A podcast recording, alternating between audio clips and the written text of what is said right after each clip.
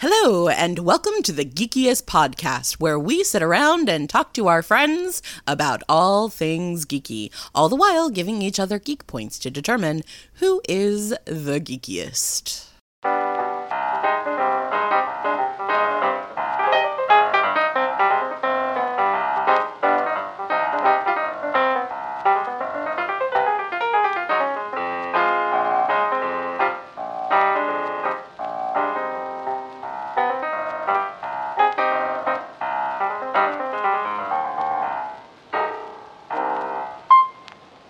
Welcome to the Geekiest. My name is Joseph, and my pronouns are he, him.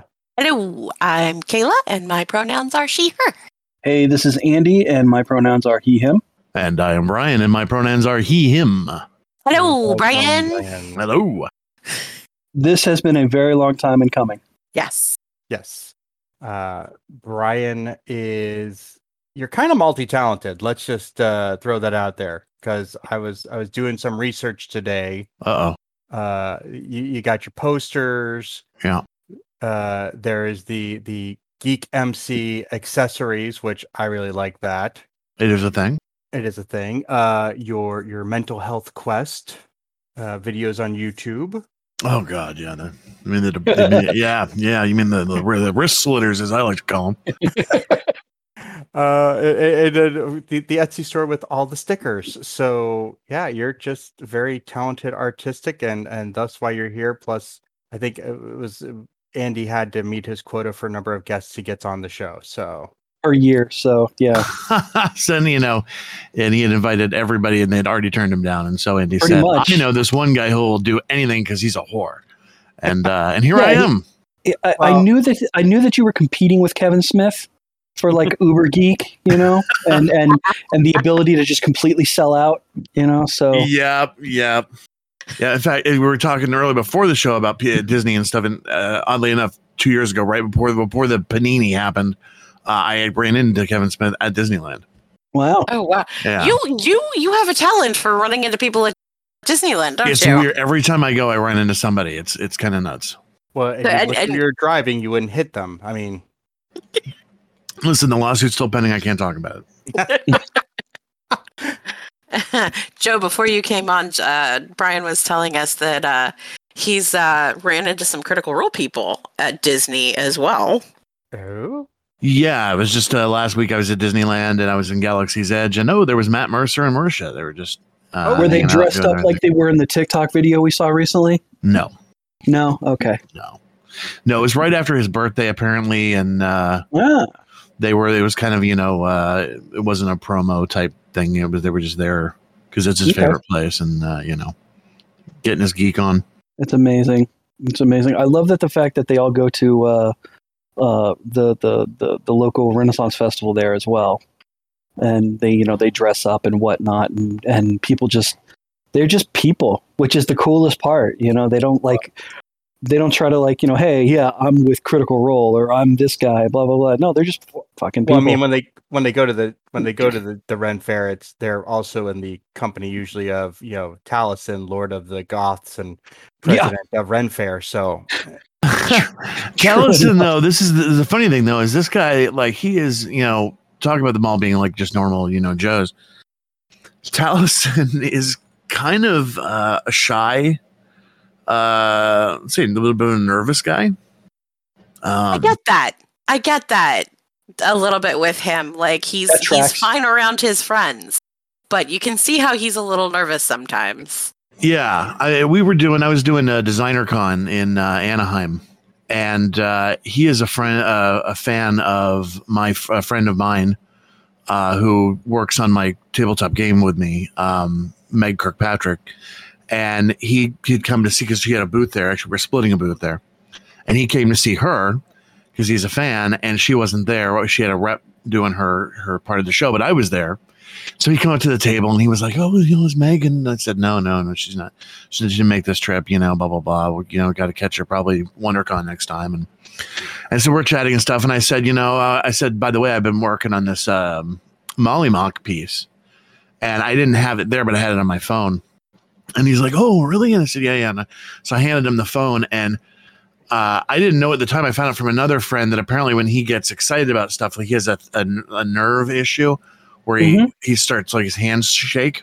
Tremble. He, he's He got has a a tremble. Yeah. Yeah. and I Yep. didn't know that. And so he, I handed him my phone. He's looking at the poster and he like, he gets really excited and his hands start shaking and my phone's bounced around his hand. I'm like going, what's going on? I hope he's okay, you know, but I didn't know at the time what that was the deal was. But, uh, but, uh, yeah, so that, that got his blessing. So he, he really dug it. And, uh, we were talking about that. Andy and I were talking about that piece earlier and that's, It- uh, it's it's easily one of the best pieces you've ever made. oh, thank you. You're That's really cool. And it's So- Taliesin approved. So Yay! Take your Right? geek point. Yeah, yeah. Being Taliesin approved, that's like worth like three geek points right there. Like Well, that's I mean, well, ridiculous. being Taliesin approved, and the fact that he runs in, that he ran into Matt and Marisha, and then you know, God knows who the fuck else. I Uh, mean, uh, also, we're kind of skipping bearing the lead. He's also working on a, a, a, a an RPG card game, Crits. yes, that's true.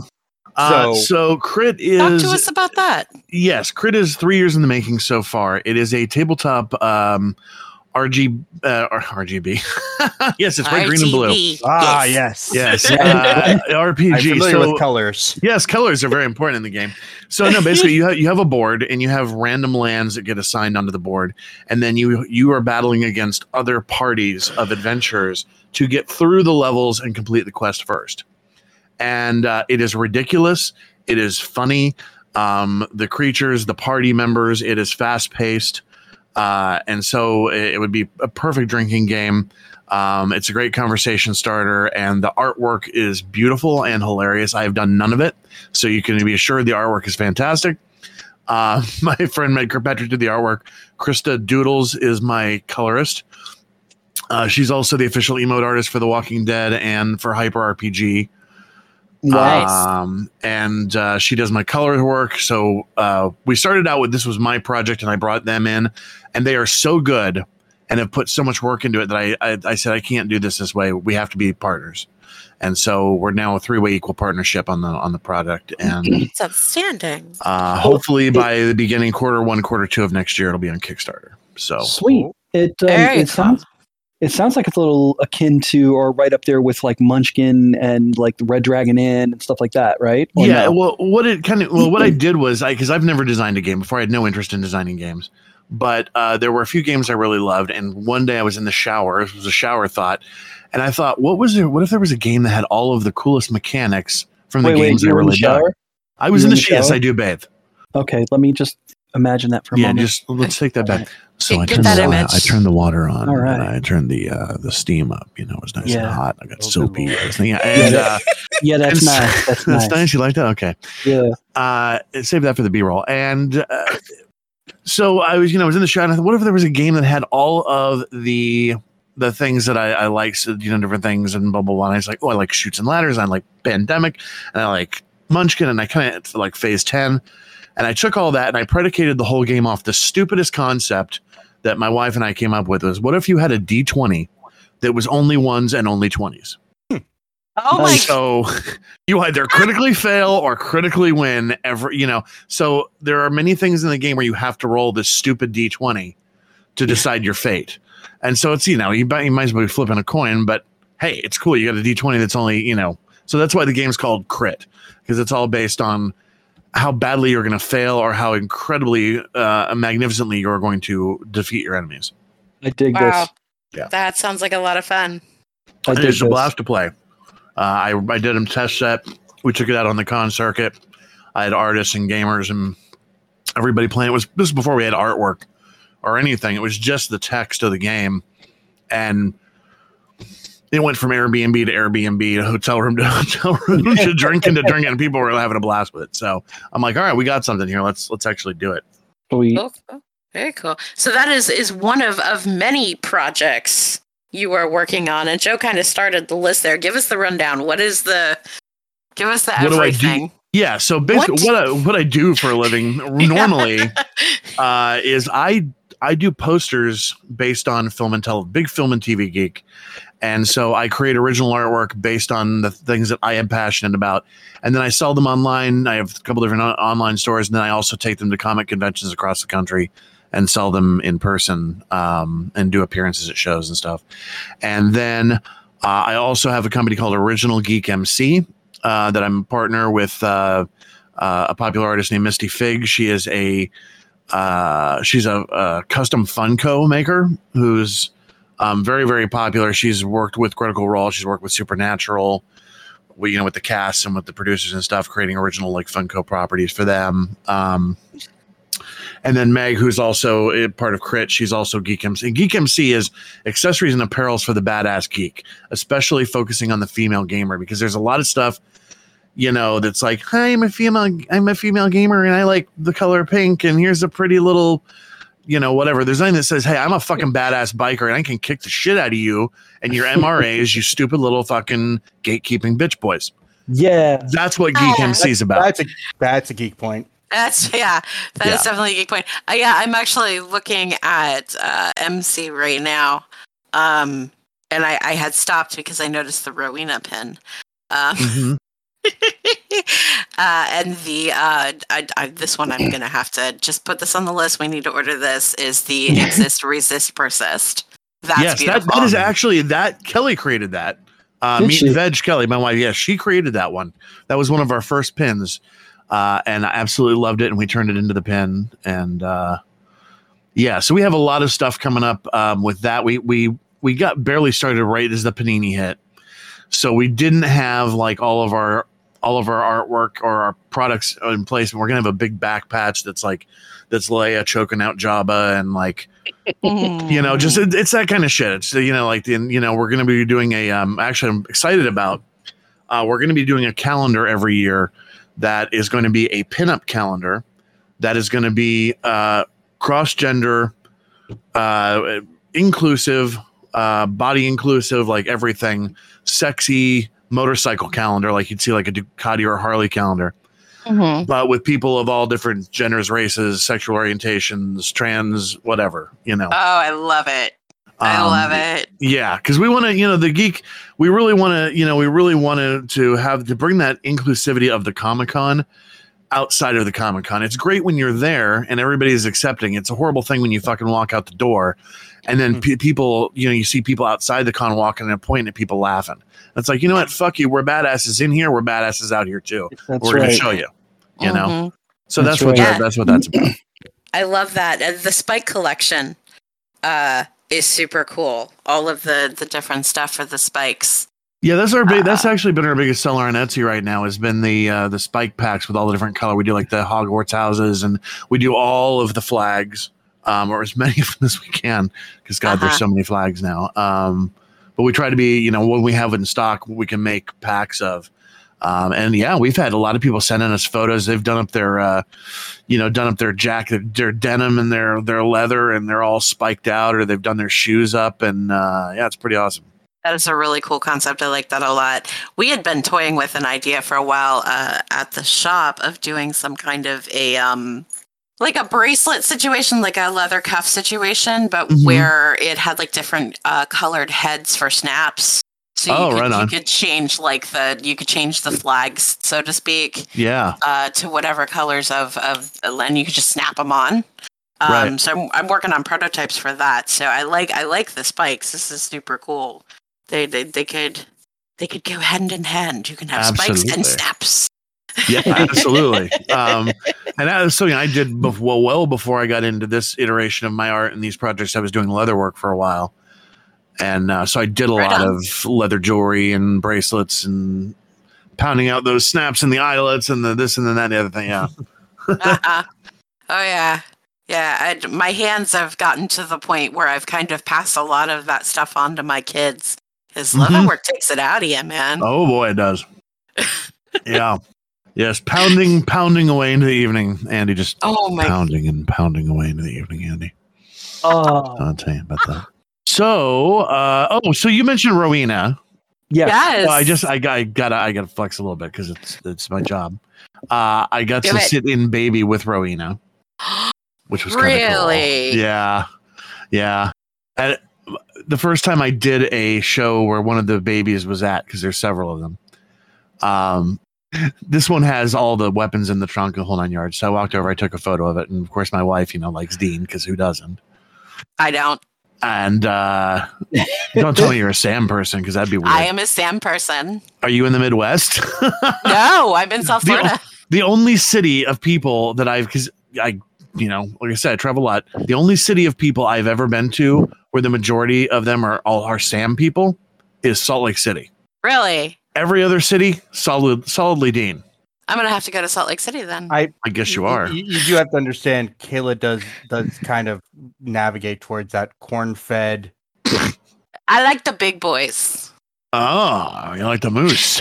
I do. I love Yeah. the moose. I love it, love it, love it. He's he's a, he's a little too thin actually for me.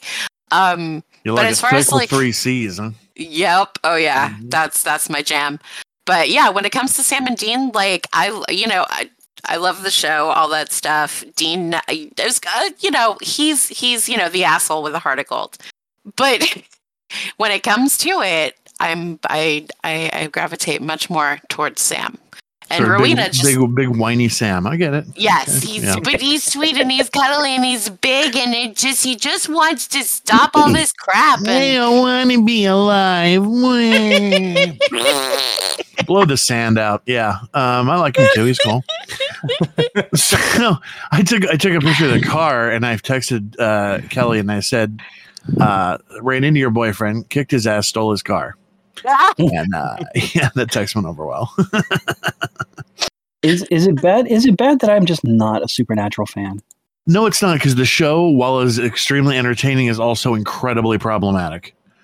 yeah. It It's- seems like it. There's it's it's one of those things where it's like Joe and I for the longest time like I had seen like one season and Joe had never seen it and we both finally went okay we are just going to plow through this fucking show.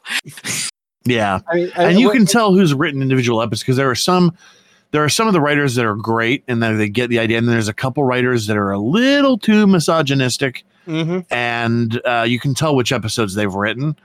So but if you can kind of navigate around that it's it's uh it is entertaining. They should have stopped like i think at the end of what was it season four or five before they got into all the leviathan shit which was garbage. Yep. And uh, it should have ended it had a natural ending point and Yeah. they should have ended it there Mhm. you yeah, know? I think that was because like Kaila and I, like she said, like I remember watching, Su- uh, not Supernatural, watching Smallville back like season nine or ten of that, Yeah, and I would and I would see the the like the commercials for Supernatural, like oh my god, that sounds interesting, but then realize that you know go to watch it and it's like oh my god, there's like three seasons or four seasons of this show that you know I've never seen to You know, that's- where they're at. Mhm. that's that's Yeah. literally what happened to me. I was like, when I when I first saw, you know, because you know it progressed through through uh, Smallville as well, Yeah. and uh, and then th- you saw the ads for it, and I was like, oh, okay, this looks interesting. Let me check it out, and I was like, oh, that's unfortunate. It's a lot.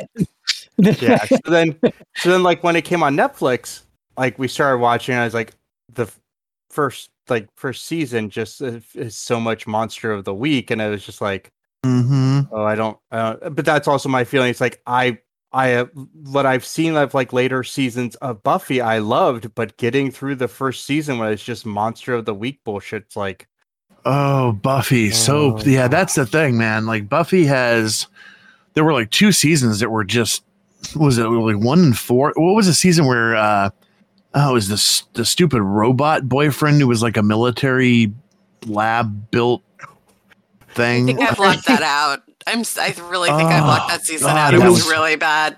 It was Oh. whichever it was whichever season had the vampires in it. That was the bad. Oh, was that the bad one? Yeah, You're not yeah, helping. yeah. nah. I'm not at all. Well, it, it, it was a I'm shitty not- season. I'm Had one good help. episode, and that was the musical episode. That was in the, The shitty musical season. episode was awesome. The puppet episode was a lot of fun. Or was that Angel? I think that was that on was Angel. Angel. That was Angel. Yeah, it was the and I- puppet episode. That was Which Angel. I've and I have never no watched. I know that. Oh, funny. I couldn't do Angel. I just couldn't do it. Angel, I got maybe halfway through the series, and I just got to the point somewhere right after the puppet episode where I was like, I can't do this anymore. Buffy almost lost lost me when I was doing the watch through of it. Uh, when they, I don't know, I don't know what the fuck Joss Whedon was thinking when it did kind of like the the rapey episode. I don't know if you remember that in the later season with uh with Spike. Spike. He was, he was thinking about who he's going to yell at next. Yeah, I was like, wow, I cannot believe they ever did that. Like in that in that show. Um, yeah. yeah. That whole relationship with Spike got mhm, freaking weird. yeah, and he is such a uh, Tool? he's such a what? Tool? No, well, no, I mean, no, I mean him, per- like James Marsters. Like he is, Oh, no, no, no, no. Okay, he no, is he's such, cool. he's such this like he's so kind of uh quiet and Boy Scouty almost a little bit, you know. Yeah, I've uh, heard that.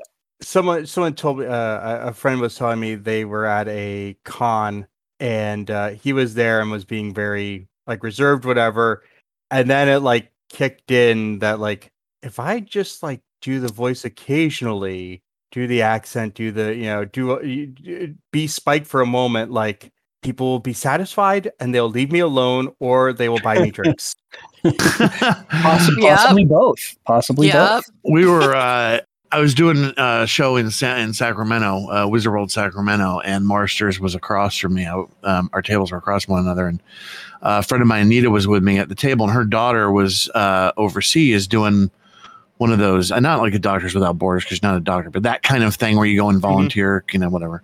And I forget where it was, like Cambodia or Vietnam or somewhere. And uh, and she was a big big Buffy fan, and uh, especially Spike. And so, and he didn't have a line, and he wasn't busy. And I said to Anita, I said, "Why don't you go over there and see if we can get something signed for for your daughter?" And, you know, she's like, "Oh, that's cool. Okay, let's go." So we her over and and uh, and talk to him, and she was like, "You know, if I could get her on the the phone or the thing, would you could you say hi to her?" And he's like, "Oh yeah."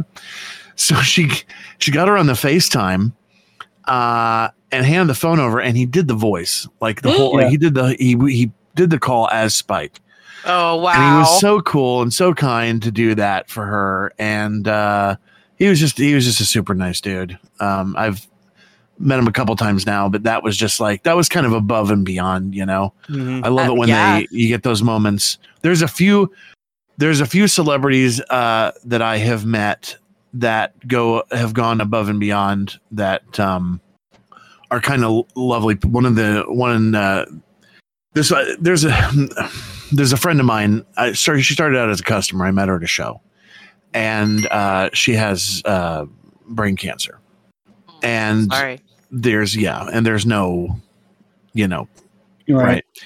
And so she doesn't have a, you know, there's not a large amount of time. Well, anyway, she had gotten to the point she had started a grade where she had to be in a wheelchair. And so we're at a show and um, her, her and her friends went over, took her to meet Michael Rooker. And uh, Rooker, one of the friends had said to Rooker, like, you know, she's, you know, sick or whatever, blah, blah, blah. He, he took her wheelchair and ran her up and down, left his table with a line and took her and ran her around the convention and popped wheelies and rode the back of Ah. her wheelchair and ra- ran her full speed. Like, I mean, we're talking like a ma- major con, like 60,000 people. And Yeah. he's busting through crowds with this chick in the wheelchair, just running up and down, screaming, clearing the path and, and riding her around the fucking convention. Like, Oh I've- my god, that's so cool. I've heard this about Michael Rooker.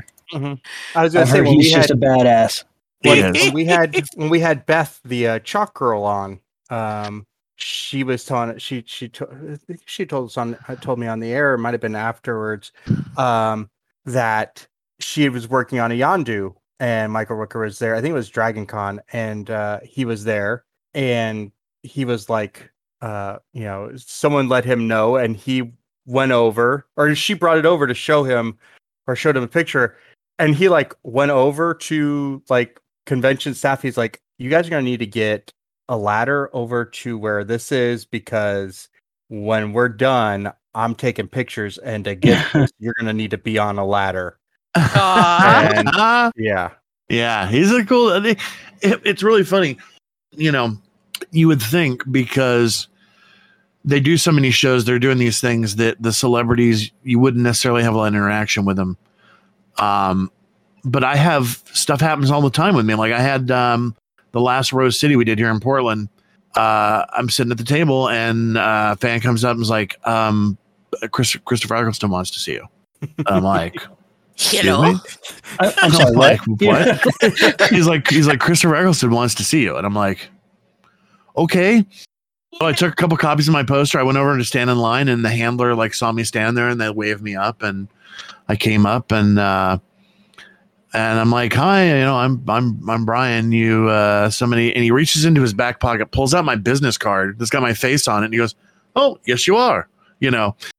Wow. And yeah, and we just started talking about how much he hates fucking he hated uh um uh British Prime Minister and uh, Trump and and we just got into this huge like kind of political kind of like conversation. He was like, "Oh, everything's shit, and I hate all these people, and they all need to like die in a fire, kind of thing, you know, and blah blah blah." And, and he's like, "I saw the poster you did of me, and it made me look really iconic, like like President Obama, and I was I really loved it, and so I wanted to like you know thank you and you know and meet the guy who did this and stuff." And I was like, "Oh well." Fucking hey man, you're you're Doctor Who, cool. I was like, I'm gonna add you to my doctor collection. I've now so now I've met I've met all the current doctors except for uh her, J- Jodie. Jodie. Um so I've met I've met David twice. I met Matt, which was really funny. Um oh wow. uh I met the curmudgeon uh who I love um uh what's that? Peter Capaldi. Peter Capaldi, yes. My brain farts at times.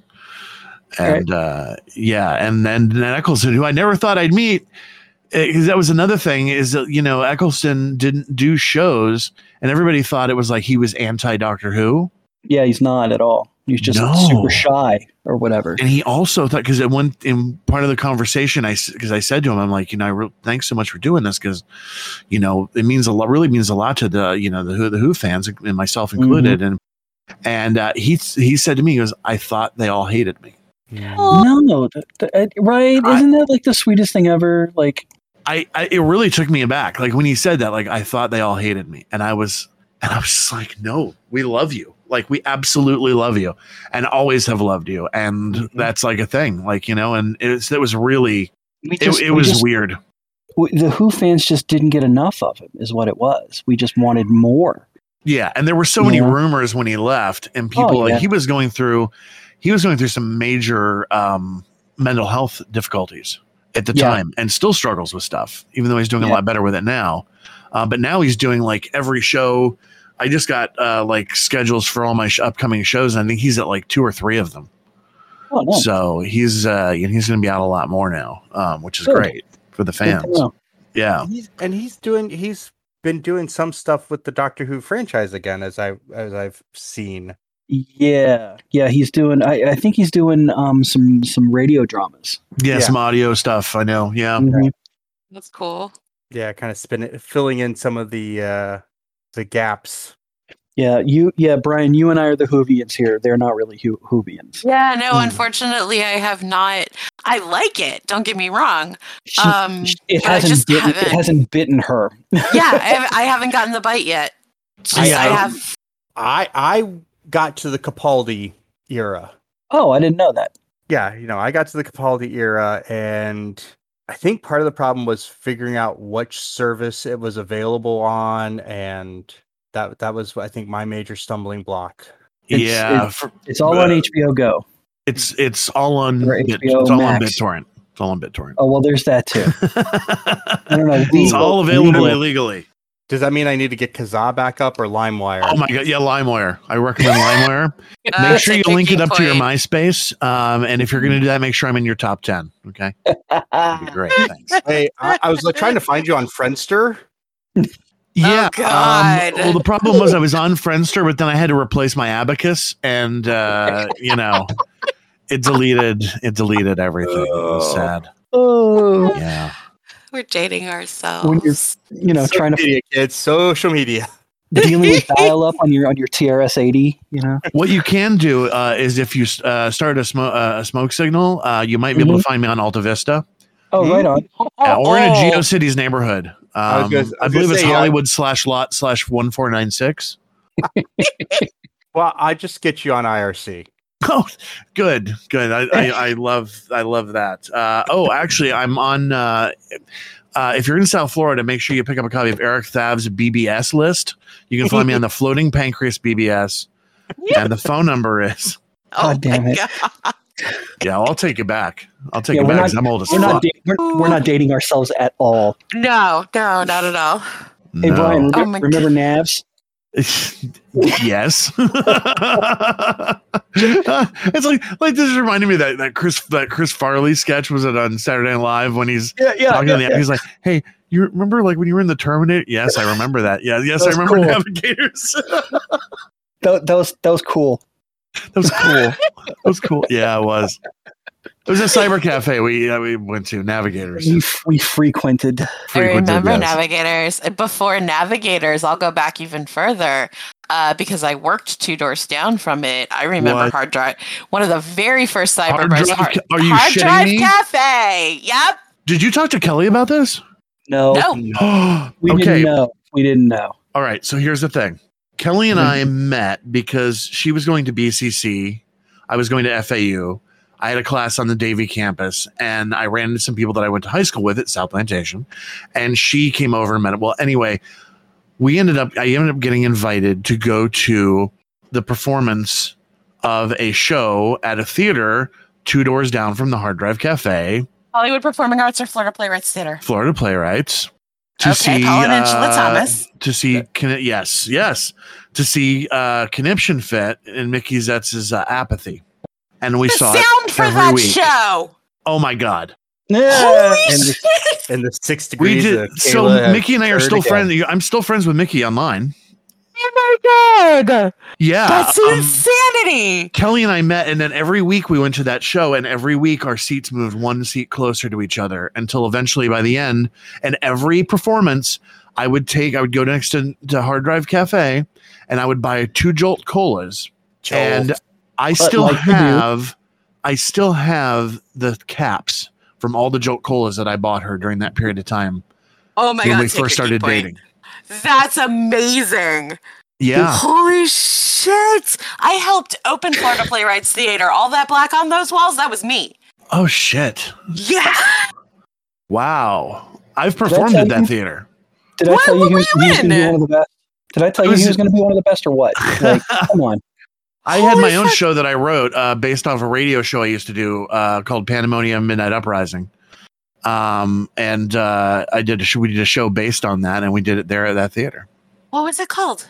Pandemonium Midnight Uprising. Yeah, It was That much must have been later in the after I- run. those must have been after I had I had my son.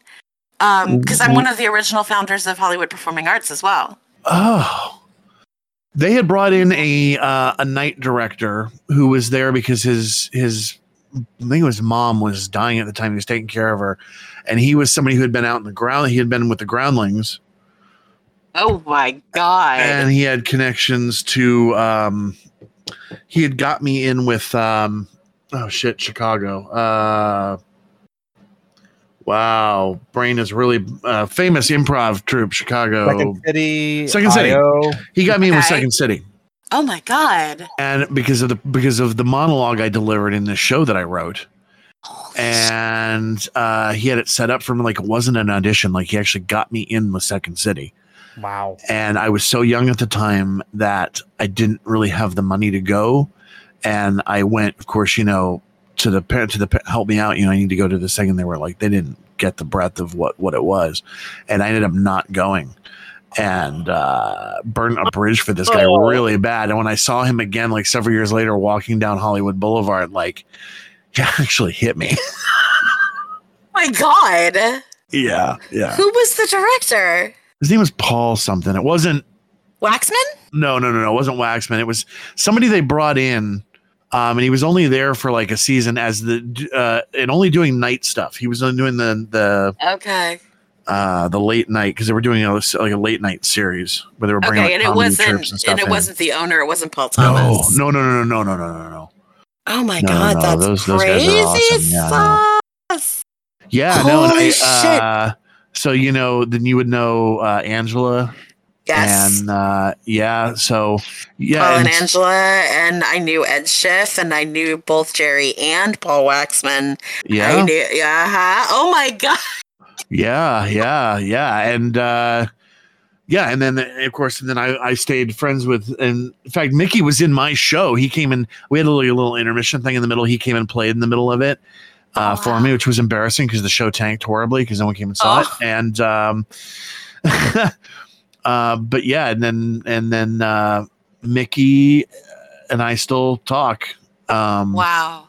he Yeah, I had a friend. talk to Paul. Yeah, do you remember there was this tall guy named Michael who was a friend of Mickey's and theirs that Sounds vaguely familiar.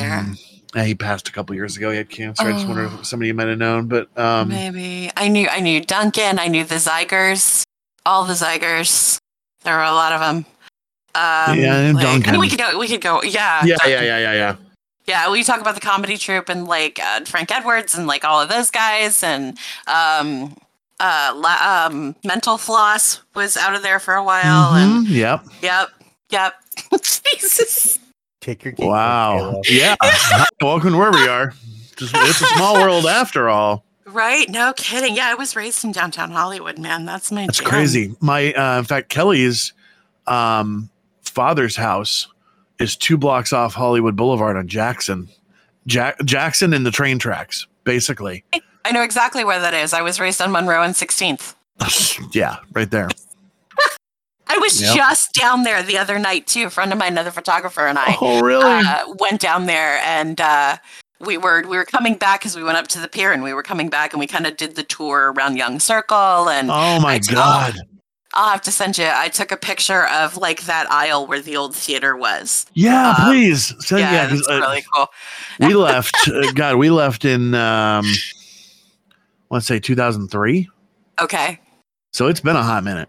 Yeah. Yeah. Yeah. Yeah, I've never been back. I've never been back. Oh my God, it's changed so much. So much. Like imagine. all the old haunts are gone. I bet. Hard Drive Cafe, though. Wow, that really That's is. crazy. That you bakes my fucking out, noodle. But oh my god.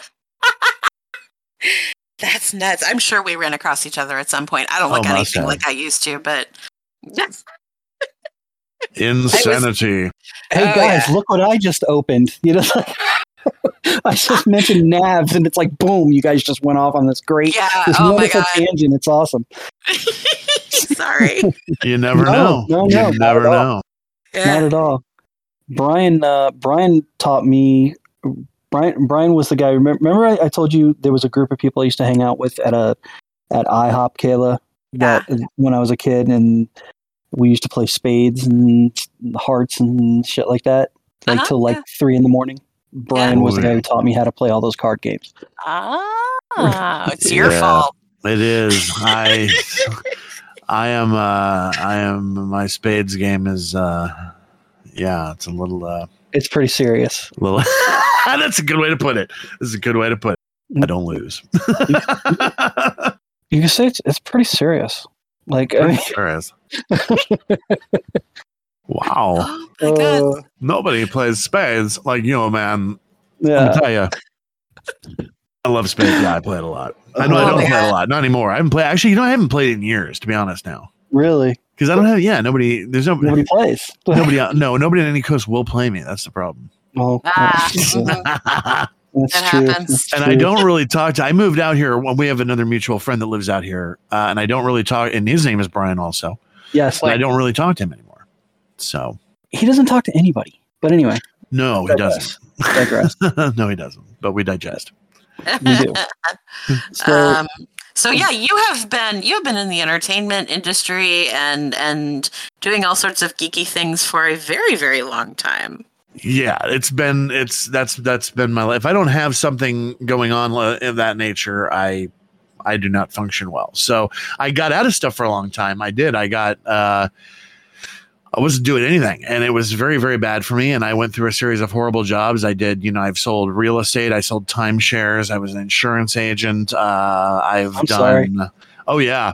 I mean, I've run the gamut. I've done magazine sales, of customer service. I've done uh, and then I got in the tech industry for a while. I did networking. I worked for Yahoo as a, a kind of web engineering type of dude. Um, so yeah, I've run the fucking gamut. And then finally, I got went- went back to art uh, about nine years ago, and I was like, screw it, I I got to get back into you know creative mode.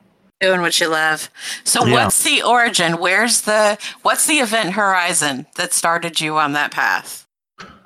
Uh, this time, No, the first time. Like, was this were you born into it? Is it something that you latched onto at an early age? I did immediately, and it was um, it was something that was just I think innate in me, and I my parents recognized it very young that that was what I wanted to to do creative things because I started you know pretty much drawing immediately um, when I was a kid, and then I was I was interested in music, I was interested in acting. So instead of going out for sports and whatever, you know, my my parents were supportive and I did. I was in the Fort Lauderdale Children's Theater when I was very young, and Oh, uh, then I was in Florida Singing Sons. Um, and I yeah, and I did just I always did creative things. It was just always, and I'm adopted, and neither of my parents really are are creative people, so they had no. Um, they're like we don't. My, my dad, my dad's an ele- was an elevator mechanic, and you know he's a just hardworking, you know, blood, sweat, and tears kind of guy, and uh, you know, very kind of John Wayne-ish without the racism. Um, and so you know he didn't. He may have never really he never really understood me or what I what I was doing, but uh, he never discouraged me and encouraged me to to follow it. So yeah, no, I've always always been doing it. Right on. That's great. That's great. So, so as a child, you were doing all of this stuff. What was your first paying or professional gig? Um, you know, I don't really, I don't really know because I, I, most of what I did growing up all through those formative years and then beyond, even when I was doing theater, I had my own theater company here in Portland for like seven years. Um, I never really considered any paying gigs until about nine years ago when I started this as a business. And can we count Terror at the track? I did it while we worked at a haunted house. I mean, You know, I got paid- can we yeah, count paid that? We act and on for that. Yeah. You know? I mean, I've gotten paid take to do geek th- point. Yeah, I mean, I've gotten I've gotten paid to, to act before. I mean, I've done commercials and stuff like that. But That counts. yeah, I mean, I, I'm thinking like a full time basis. Um, I don't know. I've always I've always made drips and drabs, or actually, I did a lot on scrip. So when I was just getting out of high school, I was uh, friends with this dude who used to be a, my AV teacher, and he had a radio show on AM called The Art of Entertainment. And we would do, you know, like film reviews and stuff like that. And then companies that would want to advertise with him, they'd pay him half in cash, half scrip. So it was like, if it was a movie theater or a restaurant, you know, and it was thousand dollars in advertising, they'd pay him five hundred cash, five hundred in gift gift cards. Oh, really? So I got paid in the, the means of like we would go on weekends and we would just go. I mean, the best any restaurants we wanted to go to, movie theaters, shows, concerts, theme park tickets. Like we used to trade out for all kinds of stuff. Um, so I always kind of you know I, I bargained that way into a lot of stuff, you know. But it wasn't until I did this starting nine years ago that it actually turned into a full time, like Yeah. can pay your bills, can sustain a you know a household type, you know, uh, career. That's that is. I think that's the dream for for everyone is to find that thing that does that, and that's it. That's so difficult to find because the the industry is so patchy and yet saturated. It is, and it's just, but like, here's the thing. So when I started this, um, I had nothing else. I had, uh, if anybody is, goes back and watches my YouTube series on the mental health stuff, I went through a, a very rough period of time um, where I was pretty much non-functional for two years, and I lost my job, lost everything. We were out of money. We had nothing left, and I took my last fifty dollars and I ordered posters from an online printing company, and I sold those on eBay, and then I reinvested that money back in, back in, back in until I could buy my own printer, and then started just selling and doing that online until and uh, until I got picked up by Reddit for uh, a little bit, and then I started doing you know comic conventions. Um, but it is it is possible to do you know do the thing that you you love doing. It's just you've got to be willing to you've got to be willing to jump into it whole hog. And that's Yeah. the problem is most people are like I lo- I want to do this, but I only have 15 hours a week to devote to it. That's never going to happen. Right. You know, you can't you can't part time this kind of shit. Like you've either got to go balls to the wall. And it's hard because a lot of people aren't don't have the I'd say the luxury of doing that, but it's scary. Yeah. And a lot of people, uh, you know, they're like they're entrenched. They've got kids. They have, you know, I was lucky. I didn't have kids. You know, it was just Kelly and I, and you know, For sure. yeah, For sure. You made it work. I dig it. Yeah. We didn't have a choice, and we had nothing else. We were literally. I mean, when I say I took our last fifty dollars, I took our last fifty dollars. We had Wow. nothing, nothing left. We couldn't even pay rent that month. Wow. So Yeah. yeah i mean you just it, you know when you're still when you're in that kind of situation it's like this is either going to work or we are fucked you know you have that that that's the point at which you have to you have to just fucking take the leap balls to the wall you know there's no other way uh, i'm gonna make this work come hell or high water you know Uh huh. But I mean, it paid off. You know what I mean? It did. Like, and and it does and i've and i one of the things that i do now and we had started a website we didn't quite get it taken off it's called unconventional arts but one of the things that i have done in the nine years uh well probably i'd say in the last six years since i became successful at this uh, is i now work with other artists and people who are getting started out that want to do this as a full-time job and who don't know or have the means or the ability to figure out how to make that happen right.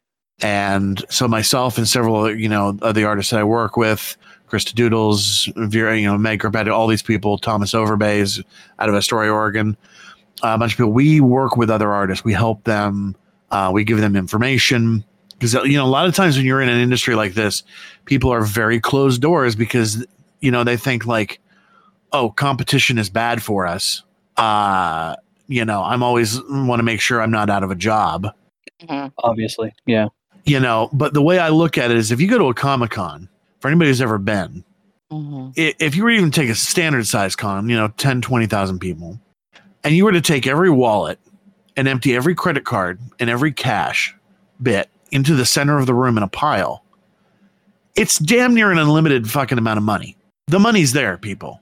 There's no reason to be an asshole. Like of course it is. help your fellow artists. Help other people live a dream that you wanted to dr- when you wanted to live yourself and you know and maybe no one was there to give you a hand up. Well you know you're there now. You know reach down and bring somebody up with you. Like that's you know that's the thing. So that's that's kind of what we do working with other artists trying to get people started in it. Because there's no to me there's no competition. It's just about you know setting the right expectation on value and for all of us and and you know bringing the quality of the work up you know that's available in the alley and stuff like that. So it's yeah Yeah, yeah. Yeah. It is. It is. It is one of those industries where the more you support each other, the better everybody does. absolutely that's how i feel about it and that's that's Mhm. how i've you know i've i've ruined so many relationships and businesses in my time because i i realized at the end of the day when things have failed because you got to go back and look at your failures Mhm. and i said every time what have i done okay well two things i've i've often put the cart before the horse. I've you know the type of guy who like has an idea and goes out to get business, business cards made before there's even a business you know? Mm, and that happens a lot because you know people get excited. But the other thing is i realize that every single time i have operated with ego. It was more about me than it was about the art or the job or the or the people it affected. Mm. and i and i said there there it is. There's my failure and i said this time i'm going to work as hard as i can to, to do the opposite I operate with as little ego in this as possible and i'm going to make it about the art i'm going to make it about uh, I'm going to make it about the fans. I'm going to make it about the service, and I'm going to make it about other artists and community. And that's what I've done. That's what I've worked to do, and that's the time it's actually been successful. So I feel like that that's the takeaway for me. There is that um, take yourself out of the equation as much as you can, afford to, while still, you know, getting yourself and getting your work out there. mm, That's that's one thing that I love about this show so much is that it's it's not just about you know featuring the three of us or there's total five we rotate out uh, as interviewers. It's about the people that we bring in and the people that we talk to and the the mutual boost that we give each other in highlighting people's work and highlighting what people do and and you know we've brought on a lot of like small indie creators and things like that because that's what it's about. Yeah, and hopefully that in turn then you know inspires audience to understand that that because for a long time people sit on the outside of things and they think, God, what if I, you know, I wish I could do, I wish I could, I wish I could, but I know I can't, you know, and and we're told our whole lives. I mean, let's face it. I mean, I had supportive parents, but even still, you Yeah. know, you're told your whole lives you're never going to make money doing this. or or mm-hmm. or know your limitations. You Right. Know, that kind of thing. Yeah, yeah. Shoot lower. Right. You know why? why? If I got one fucking go around on this chunk of ass rock we call Earth, you know, dealing with every everybody's bullshit, well, I might as well fucking go for the gusto, right? Uh, what's on the pipeline? What are you doing? What's coming up? uh, we're just getting back into shows. We're just getting back into because you know the the panini has been uh, lightening up a bit, uh, except for this Delta variant, which you know that's kind of going to throw a kibosh in, in it for people who aren't going to Yeah, it is. vaccinate. Yeah, uh, I can imagine you all know about that being in you know the state of Florida and the state that's been Yeah. Yeah. Yeah, we're in the state of people that don't like to get vaccinated. yeah. One of So, one of. one of yes so it's gonna you know but uh shows are are coming back on and are and i've got a full schedule um yeah for the rest of this year and into the beginning of the start of next year. So that's that's kind of where i'm gonna be is just getting back into the groove of of doing the shows again you know getting out there with people. And you know my biggest concern i think with that is just hoping that people understand that things have changed. Yeah. you know um because i have a lot of people you know they come to shows specifically to see me or whatever they you know they're excited and they're like you know they want to get a photograph or every time i see them they want to get a hug you know they hug you know whatever and I, i'm accommodating for that normally always but i'm i don't know i'm not feeling so huggy at the moment you know what i mean Yeah, Uh, yeah. I was going to ask how you how you wanted to handle that because I think Yeah. that there's a lot of people that have very personal feelings about it. and I, you know, I'm gonna. So I, I'm, I'm just hoping that I'm, I'm hoping people take it in the right spirit, you know, because they, they know me, they've seen me before, they've, they, you know, I'm, I'm always very warm with fans and friends and, and whatever. But I, you know, it's, it's for at least a while, things are going to have to be a little different, you know, and, uh, um, some people are really great at respecting boundaries, but others, uh, others get hurt by people's boundaries, and I hope that's not the case. So we'll we'll see how that goes. hmm It'll be interesting to see uh, what uh, support the cons offer in that way. You know, like Yeah. you, you would hope that they would be, you know, kind of backing you up and supporting you. But I know some some cons are better than others about doing that kind of stuff. Yeah, and it's going to be. I mean, Yeah. it'll be the same for the celebrities. I'm sure they're not going to be doing the photo ops the same way and stuff like that. And uh, you know, so hopefully that ex- that will extend to artists and guests and stuff, and that people. I think people will be generally pretty cool about it. I mean, con goers are. I can't really think of. I, I mean, in, in the time I've been doing this, I can think of maybe one or two bad experiences that I've had, and they were so minor that you know, people are generally pretty awesome at shows. That's cool. That's cool. You, you know, I hear it one way or the other. We hear a lot of times that people have just these wonderful, very positive experiences, and then every once in a while you'll be like, "Do I have a horror story for you?" You know. You get the pe- you get the people you get random encounters or people who are like, and then you you know a lot of it that people don't are not understanding of is there's a lot of people that are drawn to fandoms into geek culture that are um, maybe a little more socially awkward, or there's a lot of people neurodivergent people, you know, and stuff, and so um, you get a lot of people run into with Asperger's and things like that, and so. Uh, yeah, some of the vendors, some of the artists, especially new people involved in this, when they get people at their table that are like that or, or awkward or, you know, they don't know how to have those conversations, then I've heard people clock those those kind of situations as bad experiences. Um, when really it's just kind of um, it's really kind of a, a learning curve. Like you have to get you you have to get used to people that maybe are not like you Right. um, or maybe they are. You know, that's the thing is that you know people are are drawn to this kind of environment um, because it is a safe space. Um, at least that's how it's built. You know, uh, so yeah, so that that happens quite a bit. Um, and then you get people who are just like you get what we call booth barnacles. who like they you know they're they are just going to be there and every time somebody comes up they just stand to the side and wait for you to be done with them and then they're right back in it you know and Oh, And sometimes you have time for that, and sometimes they're great, and sometimes you have people that you're like, I can't do this anymore with you today. That's really funny. You know, I have people that do that in the shop. Oh, Yeah. I bet. and it's very weird and yeah it's like sometimes they're really cool and you want to like you'll keep having a conversation with them for a while and then it's like I, okay it's I, i'm i'm not a bartender uh right. you know Yeah. and it is it's tough because you want to be nice and you want to you know be polite and all of those things but there there's limits and it's like it, it's tough you know to like how do you handle that situation especially if you have somebody that kind of comes back again and again Oh yeah. Oh, I get that all the time. I mean, I have people. In fact, I have people in certain cities. If I'm going to a certain city, I'm like, I know they're going to be there. I know when they're going to be at the show. I know how many times per day they're going to be at the table. Like, it just is. And I have usually I will travel. Usually I bring somebody with me. So um, most shows I will have a helper at the table who can at least assist customers and ring people up while I'm having those conversations. Yeah, be a buffer. Yeah. Yeah. And be, because, and also because there are people who come to the table, you know, listen, they, let's say they're into Supernatural or Twin Peaks or whatever it is, Walking Dead, and they want to geek out. They want to talk about their favorite scene or their favorite thing or their favorite character. And they want to talk about it, you know, or because they have a connection, let's say, to one of your pieces that you've done. And you want to have those conversations. But at the same time, I don't want to ignore the other 10 people that are standing in line at my booth Right. at least I've got the, you know the friend there who can ring the orders up while I'm getting it while I'm having that conversation and and you know giving the attention that these people really you know at the end of the day kind of deserve. You know they they pay it they pay money hard earned money to come to a show and I feel like I'm part of that show. You know what I mean? So Right. Oh God, sure. am I it, it, am, am I a booth barnacle? Holy shit! Let me think about this.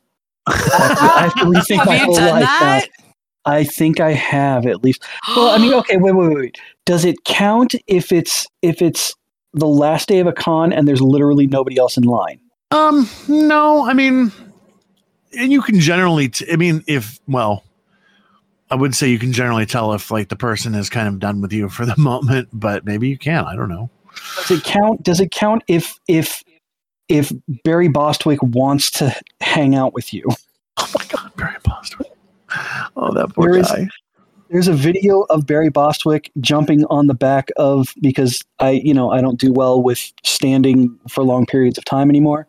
So, uh, I last con we I, I went to I rented a scooter at the convention and I'm going around, and Barry Bostwick jumped on the back of my scooter and I gave him a ride around the con.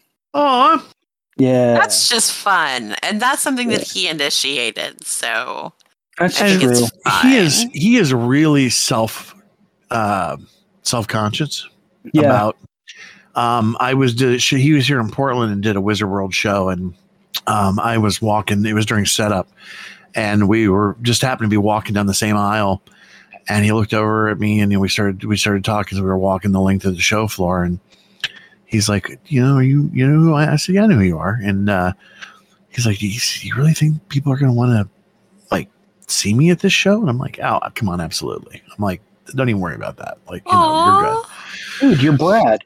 and uh, Yeah, I yeah mean- exactly i mean like you'll always you'll always have that like that's there's always going to be rocky fans who come out you know and um but he was yeah he was like genuinely like he was really self-conscious about it he was kind of nervous about it Wow. um because it was a big con- like he does like smaller shows like horror shows and stuff Mhm. you know this was a big comic-con so he i think he was a little worried about whether or not he was going to be relevant which Barry Bostwick, we love you, buddy. Don't ever forget doing. Don't ever stop doing what you're doing. All right. Exactly, Yeah. exactly. But that's but it's a good lesson for everybody. Like even celebrities, like even you know everybody everybody feels that way. You know. when it comes down to it they're human you know and they have the same you know reservations and doubts and and worries that we do For sure. Yeah, I mean, what you know at that same con at that same con it- because it was the last day, so there wasn't a whole lot of people there. You know, um, Susan Eisenberg had like a twenty minute conversation with my daughter about her glasses, how much she loved them. You know, so, I mean, you know, it was awesome. Yeah, yeah. No, you have those good those experiences. I mean, I had a Mhm. I I even had what was probably longer than a ten minute conversation with Patrick Stewart. Like, Oh. nice You bastard! I mean, you wouldn't think that would be a guy who would have time for people. Right. Fucking geek point. You know, Right? Uh, it was Just a beautiful. for the ex- guts. it was great. Like I kept thinking, you know, because everybody says to him, you know, like, "Oh, you're my favorite captain," whatever. But I just seen he had done this uh, speech for Amnesty International, Mhm. uh, talking about violence against women. Yeah. um, telling the story about like his own father with his mother and stuff. Yep. And, Yep. it, it had just come out. And so I, when I saw him, I, I went up to him and I said, you know, listen, I just want you know, I just saw your Amnesty International video online and it was so important. And I really appreciated, you know, you doing that and the honesty and everything. I think it means a lot to people. And he was like, oh, you saw that and blah, blah, blah. And then, you know, and then we got into a conversation about it. And he's like, "Oh, you know, when I was when I was younger than my father, blah blah blah. You know, and we're just ta- we're just talking about it." And I'm sitting there going, "Oh my god, I'm having a conversation with Sir Patrick Stewart. Holy shit!" How, how amazing is that? How amazing Yeah, it was great. Wow. I, I, I want him to do audiobooks. Like That would be I want. One of the coolest things through uh through the pandemic, especially in the beginning, as people were like, you know, trying to adjust and and figuring out like what we were doing with our lives. And he started doing the daily Shakespeare. yes. Yeah, the sonnets. Sonnet a day. Oh, Oh. my god. Yeah, So freaking cool and such a simple little thing. But Yeah. it it made my day. It was like I wanted every day. It was a reason to like get up and open up the phone and see something other than people are dying. yeah, yeah. No, it was great. That was super super cool. And that's the kind of stuff I think that hits me more with celebrities than anything else is when they do those little those little human things. Yeah, yeah. Uh, It it's it it really just it, it makes them go, wow. Okay, so they are just regular people. You know, maybe you shouldn't. You know, you you celebrate who they are and what they've contributed to you know to the zeitgeist. You know, but you don't necessarily you don't necessarily have to put them on a, up on a pedestal because they are just regular human pe- human beings. You know, these these people. No, because the people that Yeah. you know, like I, so there's the fan interactions and stuff, but then there's. I, I recently in January quit smoking, but I used to smoke quite a bit, and so I was always out on the loading docks at shows. I'm so glad you stopped. By the way. And thank you. I'm glad I did too. Congratulations. I'll Thank give you. you. a geek point for that. All right. and uh but i used to you know see celebrities out there you know all the time and and talk to people. Like one of the guys i would see on a regular basis is jay Mewes oh, and uh, jeez, yeah. so jay and i always would make jokes about like i was a smoking buddy because like every show we were always out on the loading dock smoking cigarettes together. And but you know these people like you know we do kind of treat them you know like they like they live on this different planet another but then you know what when i get in these situations these social situations with them just that are not fan interactions you Right. know like norman reedus or whatever and you just have a like normal guy having a normal conversation and it's the nicest thing because it's like it makes you feel I, I don't know it just it makes you feel like maybe your life isn't as you know uh, not as interesting you know what i mean like they they have they're going through the Yeah. same shit you're going through it's just yeah it's it's nice to have It's- those moments it's one of those there there but for the grace of god kind of thing yeah you know? yeah it's just nice to have that you know when you see them and then like uh, you know in the wild kind of and you're like in a situation of just where you're both like In relaxing and taking a break Yeah. yeah. like when you're both just like you know like Wil Wheaton or you're just in the back you know like just hanging out going man crowds today yeah I know can you you know can Uh-huh. you believe it kind of thing you know um Yep. Yeah. Those have those have always been some of the coolest you know celebrity interactions. You know things that have uh, I- i've had few but the ones that i have had sometimes are you know either by accident or you know are in in small situations where you get to see that. I ended up friends with like i don't even remember their names anymore but like half the miami dolphins because one of them i was i was managing a gnc and uh, one of them came in looking for something, and I'm not a sports ball person, hmm so I had I had no idea who the hell this giant black man in my store was. He was just cute and kind of flirting, and was asking me questions that I knew the answers to. That was it, you know. and we're just you know he's he asked about and i i've got a decent bit of knowledge on natural medicine so we were having a good conversation and you know he picked out some stuff and we got to the register and he he was looking at me funny and like I said, he was being a little flirtatious, so I thought that was just it, is he was just flirting. And then he finally just looked at me and went, You have no idea who I am, do you? And I'm like, um I'm sorry. I, I, I, I don't know. and uh, it was um, I can't remember his first name, but it was Wilson uh, from the Miami Dolphins. And I was like, "Oh, that's cool. Okay, your total is this." And he's like, "And you don't care, do you?" I was like, "I'm, I'm sorry. Uh, I'm not you know, I think it's, I think, you know, that's great that you do that and more power to you. That's awesome. but the funny Oh, thing yeah. was, is that because I wasn't like treating him like a god, right. Yeah. then then he goes back to all you know the rest of the team and is like, hey, there's this GNC where the manager knows her stuff and she's not a nutball and you know whatever and not a crazy fan. And I ended up with a lot of them that would come in uh, from time to time, you know, for staff and when they had questions and whatnot because we were right by the training camp. Yeah. You know, Yeah. so it was just like Oh, you They're must have been right near me because I lived across from the training camp. Yeah, yeah. The the GNC at Carrot Hills Plaza on Sterling and uh um Davie Davie Road. Road. mhm. Yeah, I lived in Rolling Hills, Okay. uh, in between Pine Island and University on 30th, Yep. uh, right across from the golf course. oh my god, yeah, you were super close. Yeah, Which- yeah, which now all belongs to Nova Southeastern. Yep. It's crazy. and that's where I went That's to um, school for a time.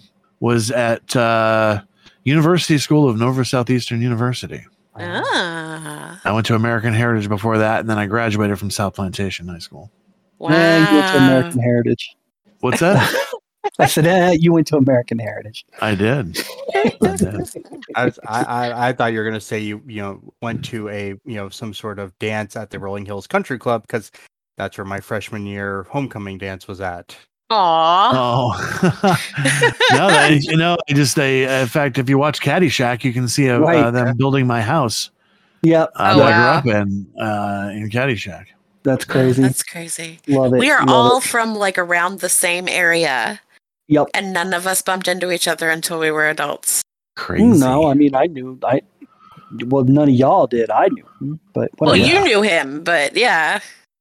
That's South Florida is is equally a small town and gigantic all at the same time. oh my god, yeah. I, I will say I've before I never never said four. I left though. That's true. That's true. Oh my goodness. Okay, well it's it's getting on in Yeah. time. Joe, do you want to Should push into geek doing- news? Yeah, let's uh let's shift over and do some geek news. I think Andy a lot should go cool stuff. first. I got a lot of cool stuff, guys. Cool, cool, because you haven't been with us in a bit. Word. so first of all, uh, you know how you know how I, I totally dig audiobooks and I push those really hard, right, guys? So, um, uh, did you guys maybe perchance get to hear Andy Serkis reading The Hobbit over the pandemic, over the course of the No, I pandemic? have not yet. It's I- on my Okay. list. I it's- think I heard I've heard a clip from it. It's on, like I said, it's on Audible now. Okay, so first of all, he did it. He did it live. He did a live reading on YouTube. Okay, Oh and they yeah originally and they took the the reading because it was just so perfect and they just applied it to the to, to audible so so now there you can get that uh, but also Andy Serkis is n- also doing uh, the rest of the lord of the rings books Yay! for audible so you can eventually uh, i'm i'm i'm assuming pretty soon you'll be able to get uh, uh, you know plenty of that that sweet sweet like smooth as velvet voice that he does uh, talking about the- rest of the book the, the rest of the books. So Very cool. yeah yeah. I totally dig Andy Serkis not just because we have the same name. He's he is he is another like just multi-talented, ridiculous, does so many different things guy. Absolutely, absolutely. You know, um, I, I I think that a lot of time he gets a lot of, in my opinion, he gets he gets played short. You know, just because uh, I mean, God, the man, he's a director, he's a writer, he's an actor. Uh, he does he does amazing uh, uh, physical acting. You know, as well as as you know, voice work, and just I mean, he's just he's he he's like a triple threat. I'm sure the guy can dance and sing too. Who God, who knows? Well, of course. now I want the Andy Serkis, Hugh Jackman song and dance extravaganza tour. Okay. Let's make that happen. Somebody is listening. Get on it. Do do we get to throw in um uh what's his face Ryan Reynolds for good measure? I mean, Hell Yeah. yeah. Ryan Reynolds, Alright. Ryan Reynolds has to MC it every every night. right? Do like thirty I minutes mean- of thirty. Do, do a solid thirty minutes of of you know comedy slash crowd work. I mean, is is Hugh Jackman and Ryan Reynolds their little rivalry? Is not that the coolest thing ever? It is. Isn't They're so it? cute. It They are is. so adorable. It is. I ship them. I don't think you even have to call it shipping. I think it's it's a, it's a thing. Uh, it Yeah. might be. Yeah. It might be. Um. So a while back, are you guys are you guys Gargoyles fans? Yeah. Uh, Like you Disney- you you know my collection of gargoyles figures. Well, see, I gotta ask because you guys told me don't assume. so, What about you, Um, Brian? Are you a gargoyles fan? No, no, Not not, at at all? all. I've, n- I've never I've never seen it. You've never seen Disney's Gargoyles, No, I know. Isn't that weird? dude? We You're fix missing that. out. You're missing out. Anyway, I know. Totally. I it's one of those it- things. I just I missed it. I- Disney I, I'll Plus. give you, I'll give you my Disney Plus login. I have it. I have Disney Plus. Are you kidding Okay, well, Go well to then, Disney Plus. then you have no fucking excuse. me? And oh just- man, He always sorely gets the disappointed. testy. I do Right? get tested. you're spicy. I am that spicy. gummy bears. Why is it spicy? Anyway, um, so all right, so there's a there's a toy company called called uh, Nika, I think N E N E C A, Nika or Mhm, NECA. yeah. I don't know how to pronounce it. NECA, right? NECA. They um they did uh they're they're slowly slowly releasing a line of Gargoyles action figures. Um and all their stuff is always super super articulated, super uh, it's like the detail is ridiculous. So uh the the line launched with uh with uh uh the main character Goliath, right? Voiced by Keith David on the series, okay? And um and they're they're er, also going to be releasing. I just saw this yesterday that they're going to be releasing figures of the characters of Demona and Thailog. Thailog, for those of you who don't know, Thailog is the evil reverse version of Goliath. As a matter of fact, if you spell Thailog backwards, it spells Goliath. It's uh, it's Goliath. Um, vo- also voiced by Keith David. Um, but uh, I mean, I- I'm looking at the the uh, uh, the details of this figure. It's ridiculous. I mean, it, it, she's she comes with like like a laser rifle. There's a separate head for her. Uh, I, I assume I'm looking at. I think it's the one with the uh, uh, like one with like her regular eyes and then eyes that are glowing because the gargoyles when they get angry their eyes glow. Um, and she also comes with what? I think I did a piece on this when they first, very first announced they were doing it. Yeah, Okay. you covered you covered when they when they rolled out Goliath because he had like multiple hands and stuff too. It Yeah, Yes. yeah, he did. I remember that. And Uh-huh. uh, well, this one she also comes with a copy of the uh, the the Kama Sutra. n- no no that oh, would be, don't get No. me started. oh okay we gotta we gotta stop for a minute no just kidding. Oh, she also she also comes with with a uh, an open copy of the Grimorum Arcanorum the the the fabled spell book that changed them all into stone permanently uh, for for the at the beginning of the series um, and then the eventually the spell was broken so but uh, but yeah that is gosh I don't I don't remember when it's coming out um, but uh, uh, nah, nope I don't have it brain fart so but it should be pretty soon. I would expect to see something at, something about this probably around around the time of Comic Con, you know, uh, or, or or any of the the new shows coming up that way, you know. Um, did we cover my next? I'm trying to go through these pretty quickly, guys. Did we cover um, D and D's newest uh, uh, scraps from from the from the new from the new book coming out, Strix, uh, Strixhaven? Uh, I discussed uh, a while back both Strixhaven and the the Witchlight. Although with the new stuff that uh, got announced this weekend at D and D Live, Right. uh, we Oh. you know that that would be new stuff. So uh, Okay. Yeah. So, But yeah. well, I mean, did did they cover? Did you cover that? You know, they're actually getting rid of some of the some of the playtest stuff. No, because that that didn't come out until today. Right. It didn't come out until, until today. So I don't know if you wanted to cover it, but you know, because you usually cover D and D stuff. But if you want No. me to, I can do it. You can do it. I got I got my other stuff. Okay, you got your other stuff. So I was super happy. Like I, I'm I'm into the, the the far out stuff when it comes to D and D playtest stuff, right? Um, because you know it's it's really fun. It's just I mean it's way way off the norm usually, and you just go, wow, this is really going to either break the game or you know it's just going to enhance it.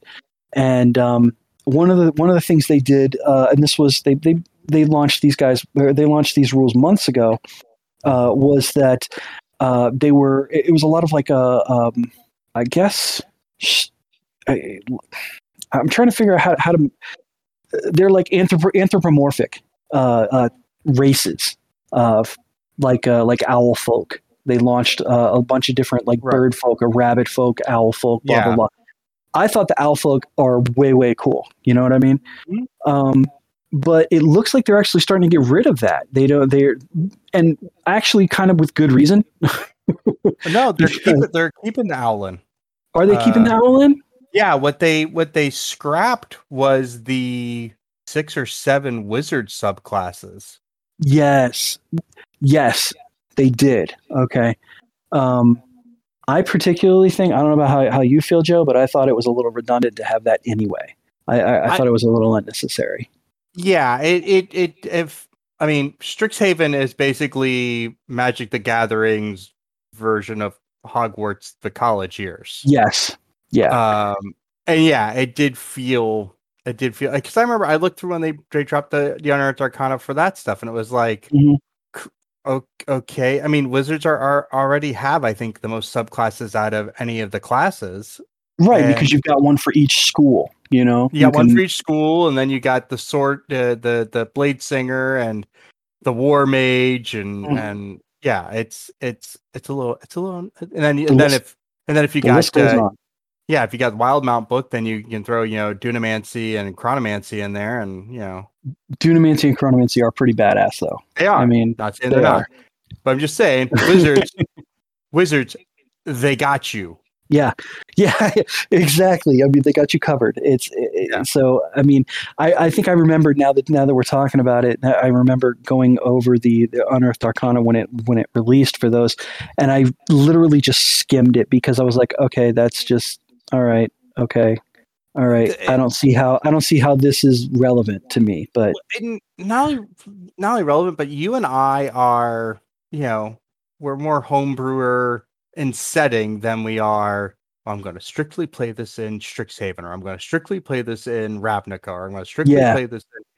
In, um, and those subclasses were so locked into that setting that I don't know. mhm, I don't know how you would have how you would have played it outside of it. It would have Mhm. like you're you you at that point you're really filing off all the serial numbers and and stuff to make it you know I like that. um, I, I yeah, I, I I agree. So yeah, so there's there's going to be some stuff leaving from uh from when Strixhaven comes out. Most of that stuff's going to be gone. they're they're, Um, they're saying they're going to replace it though they had some contingency plans so they're talking about putting in um more feats Oh, okay. um So you- sort of See, you should have covered this because I know you know more about it than I do. You know, I just Um, thought it was cool. Sort of like some of the feats they did in Eberron where they're Okay. kind of tied to the dragon marks Ah, yeah, yeah, yeah. So you, they're going to have um, feats that are tied to whichever college your character belongs to, Mhm. but it's I think has a, enough genericness to it that you could pick it up and throw it at your players and say, "Hey, Yeah. this is this is for you to now use to fuck up my story." I mean, to to create more dynamic characters. fuck up my story. I mean, yeah. How long since you played D and D, Brian? Um, a year and a half. Year and a half. Okay. What'd you play in the last game? Uh, well, I we're in a. Um, there's one campaign that uh, we've been playing for about four years. Okay. Uh, I'm an evil barbarian. You're an evil barbarian. Yeah. Nice. Uh, I turned my whole party evil. Nice. Uh, yeah. That's hard to do, bro. That's hard to that's hard to pull off. It's uh it was something. Uh yeah, he's so bad. We had a we had a situation where we go into like this elven village type deal and they've been decimated by these dragonkin and you're supposed to like find out information from them and and help them so it doesn't happen again kind of BS and I could tell that the the leader of these jackasses was not giving me the information that I required. He was holding shit back. And so uh, I turned to one of my colleagues and I said, Bring me the children. He's like, Excuse me? And I'm like, Bring me the children. yeah. And then I executed children in front of him until he gave me what I wanted to know. Yeah, he's Wow. he's not a nice guy. Wow. He's not Wow. a nice guy. Yeah. You went you went way full evil, didn't you? oh, I've killed three party members. Uh, in fact, I, I wear parts of their bodies on me. You have Um, got to be kidding me. No, we had a paladin at, uh, in the beginning, and uh, I chased him down, and we needed blood to activate this fountain thing, and I uh, convinced one of my other party members to help hold him down, and I I put his head over the edge of the fountain thing, lifted it up, slit his throat, and he bled out into the thing, and then I cut off his head, and Wow. yeah, Wow. maybe and we're the DM, part of the it. DM wasn't like wasn't like, dude, that's a little extreme. Oh yeah, oh yeah, yes for sure. But uh, you know, it is what it is. It is what it is. yeah, it just you know, I when I when I play D and D, we don't. I'm not a I'm not a numbers guy, so I everything I do is very heavy role play, and so yeah, Yeah. I just I just role played it, and uh, over the course of the four years, like yeah, I went from that to you know a regular campaign starting out. It was um the the Dragon Queen, the Hoard of the Dragon Queen books. Yeah. and then I made that I made those fucker go completely off rails. So it completely changed that up. Nice. And then I DM too. I DM for a, a group of an all all female group of artists, which is a lot of fun. Too cool. Uh, it's all homebrew. Yeah. That sounds like fun. Yeah, Yeah, because he- I do I do all the great MP, I do too. NPCs. It's Yeah. fun doing the NPCs. I do you know like I do a lot of like impersonations. I have this uh, I have a character uh, wandering Christoph. And he's uh, he does he goes on the trade roads. He's like you know the guy the tinker has all the you know the trader has all the random goods, and uh, so he's you know wandering. Christoph is based Christopher Walken, you know wandering Christoph No. you know, this is like it's nice to run into you again. Thanks for coming. I have lots of good things for you, you know, kind of thing. And he does, you know. And then there's Godwin Ramshead who runs the pub, uh, you know, the, the local chef who runs the pub, and it's like, no cold risotto, you donkeys, you know. And You know, you know, Kelly told us about him. Mhm. really, Yeah. uh, yeah, Kelly so, told us about him. I was like, oh my god, I got to get him to do it. That's awesome. Yeah. So we, you know, I have I have fun with the NPCs, Sweet. but uh, yeah. So yeah, yeah. D and D, I do play it. nice. Nice. I, I remember our old game. That was really fun. Uh, so so yeah. So that's what's going on in D and D world. Like f- wait, so I was far. gonna, well, I was Well, we- did you did you also hear uh, who is going to be showing up in the Wild Beyond the Witchlight uh, adventure path? Please do tell. Uh, well, us being children of the '80s, we may have had some action figures for our D and D character uh, for for D and D characters. Uh, the the book will include Warduke, Strongheart, Oh. and Kelek. Oh, oh, I want y'all. God, the Warduke was one of the coolest, coolest Right? like villains ever. And the fact that they made a figure out of him, I didn't, I didn't get into D and D like that when you know when I was that young. But you know, later on, you know, it was like, oh, the Warduke is a badass. And then I saw the the the the, old figures of him, looking him up and Mhm. stuff, and I was like, oh, it was so cool. I have wanted them. I have wanted Wizards of the Coast to to give us updated specs or stats on the Warduke for the for so long.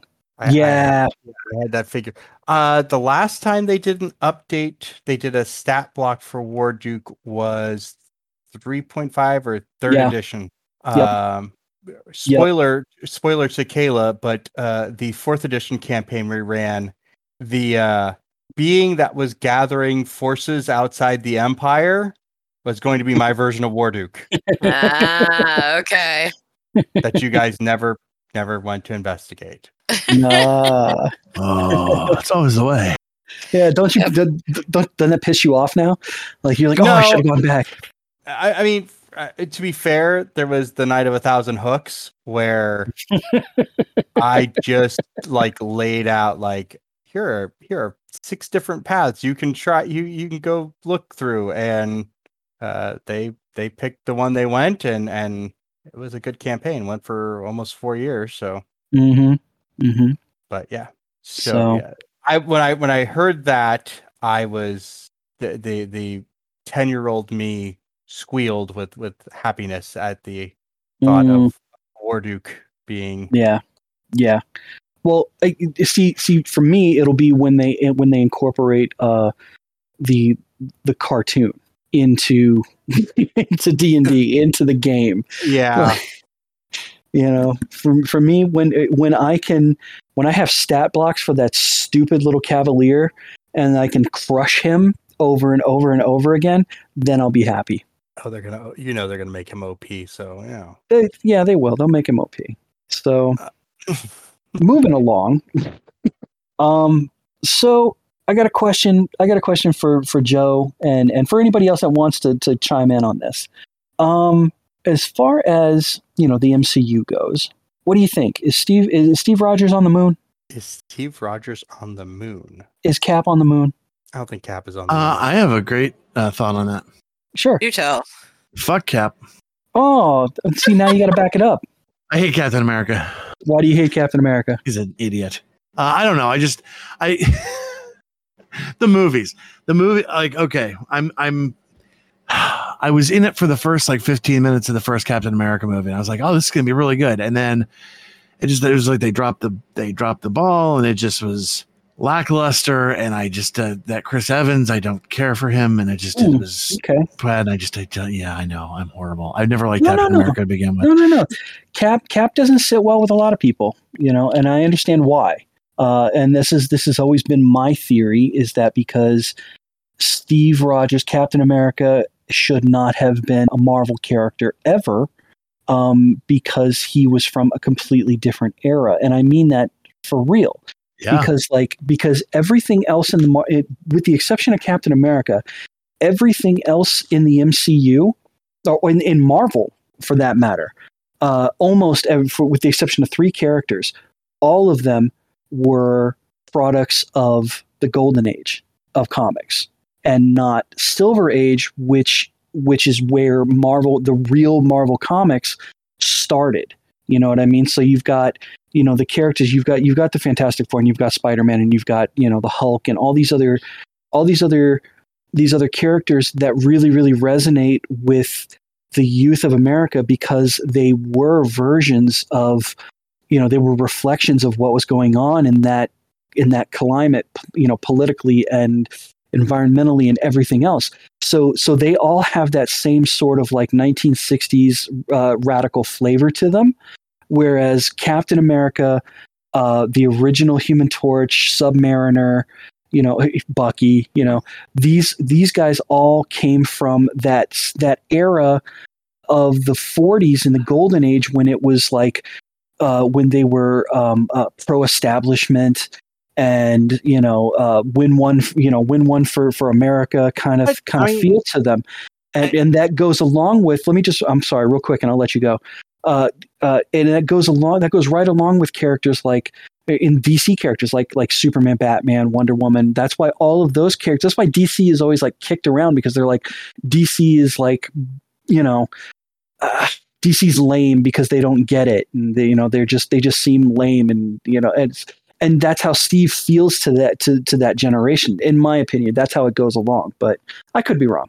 I mean, there the thing is is and we all I think part of the problem is is that we forget when Cap comes out in 1941, the United States is not really not really into the war at the uh, you know his first come his first comic comes out before um before the the bombing of Pearl Harbor. So him punching Hitler, Hitler. on the cover of the first uh, uh, first issue was was like thumbing their nose at the American establishment of we're going to remain neutral. You know, we're only going to do the lend lease program. We're not actually going to get involved. And it was, Right. you know, uh, you know, it, it was that timely. Uh, Yeah. you know, basically saying no, we we need to, you know, we need to get involved. Yep. Um, I think the problem isn't. I mean, I think Cap. I think you're right in that when you think about the golden age, golden age heroes, and a lot of golden age heroes kind of fall into this this problem of they were written very goody two shoes, very Very black and Uh, white. yeah. Um, but then part of the problem is is that that's that becomes it's more about the perception and not the actual reality of it. I mean, you know, everyone's oh Batman doesn't kill, he has a code of honor. It's like no, Batman used to drop motherfuckers off the sides of buildings. Batman used to pull a gun on a motherfucker. hmm hmm You know, I mean, you know, Sup- Batman snapped a dude's neck in the first panel of his comic. yeah, you know, Stup- Superman used to drop folks off sides of buildings without any worry about you know what an eight story fall does to a human body. Right. Uh, right. you know it's it's we've the the i don't want to say mythology of it but you know the perception have always been oh superman and and you know batman and whatever it's like yeah but no. I mean it comes down to you you need to read the comics. I mean how many times has captain america like you know turned his you know looked at what america was doing? It's like ah you know what? I'm going to take off the the the the helmet with the ears uh, with the wings and the a and Mhm. go be nomad or go Yeah. be whatever you know? I'm going I to think i'm going to be the force against registration Yeah, no, no, you're no, you're right. I, I- I think that, and I think that's that was the the only logical direction they could have gone with him because I Oh, yeah. mean, there's there's only so long you can do the whole man out of, you know, out of time Oh my God. story. yeah no that that is There's I only mean, so I- much you can do with that. I, and and and Brian, I I was the same way. Like growing up as a kid, Captain America was, oof. I was not a I was not a fan until I actually started like reading into the comics, and then it was like, oh, he's not. The same thing with Superman. Sorry, Andy. Superman was not one of my favorites until That's okay. Oh, I I hate started- Superman. I know you hate Superman. I'm sorry. yeah. until I started. My my favorite my favorite though are the Superman and Batman uh series they did back. I guess it was the '90s, maybe early The- 2000s. Yeah, yeah. You know, The, the the world's finest stuff. Yeah. yeah like like that stuff like you you know and, and then reading some more like reading some superman where it's like my favorite still is like he's Mongul comes to like hey you need you need to be ready to fight because Darkseid's coming Yeah. and then and then he's like realizes like you you never hit anybody of like full strength and superman's like i can't Yeah. yep. Yep. and and and uh, and that was yeah yeah absolutely yeah I mean and and I and I get it because DC you know a lot of DC characters are written they were created flawless you know that like to not have human flaws. And and you know with the exception of Batman and that's why Batman is so popular because he is a flawed human being you know? Uh and and oh boy oh boy is he right? So uh, but you know there's uh, you know that, that and that's why you know spider-man is uh, peter parker he's he's got real problems you know? The x-men all they're they're just people with you know they didn't ask to be born that way you know? So they've got you know and and, and that resonates with a lot of people you know but and i understand and i understand that like i understand like like how do you get how do you make wonder woman who is the perfect form of you know of feminine power you know and and and just this perfect person because she was sculpted that way because she was created by the gods to be flawless how do you make that relevant you know and that's hard to do. That's it's it's it's a really difficult job. And you understand why they they did the things that they did to Wonder Woman in the 60s and 70s where they took away her powers and made her like pro femme and then everybody Mhm. got pissed off because they took away her powers and made her pro femme you know like all the women were like you you you ruined the character you know? Yeah. And they were you know so it's it's it's a difficult job making these characters you know it's like being a creator uh, uh, a comic creator nowadays taking especially at dc i mean you guys got dc you guys got one of the hardest jobs right now in comics is is taking these 75 80 year old characters and keeping them relevant. That's the hard part and i and, and i do not envy your jobs at this point. So circling back cap is on the moon? So so there's a fan theory. Circling back. So there's a fan theory that uh, you know, since we're doing since since we are we are going to be seeing seeing a lot more of the multiverse, since we are going to be seeing a lot more of we've already done we've already seen a lot of the the more the the, the kooky stuff in the Marvel universe that we never ever ever thought would make it into the MCU. You know, we thought no way. There's no way they're going to put they're going to put a fucking talking raccoon on screen.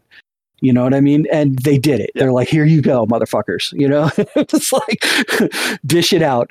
And and well, I mean, they didn't have the X Men, so you had to have some. You had to go with your second short furry thing. I mean, if you can't yeah. do Wolverine, you got R- Rocket. Hey, they could have they could have gone with Puck.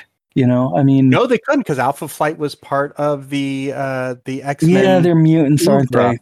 Yeah, no, yeah. That, that's yeah, no, they couldn't. They could not have given you Puck. You you you had to go with your the, the Marvel's third furriest creature, Rocket.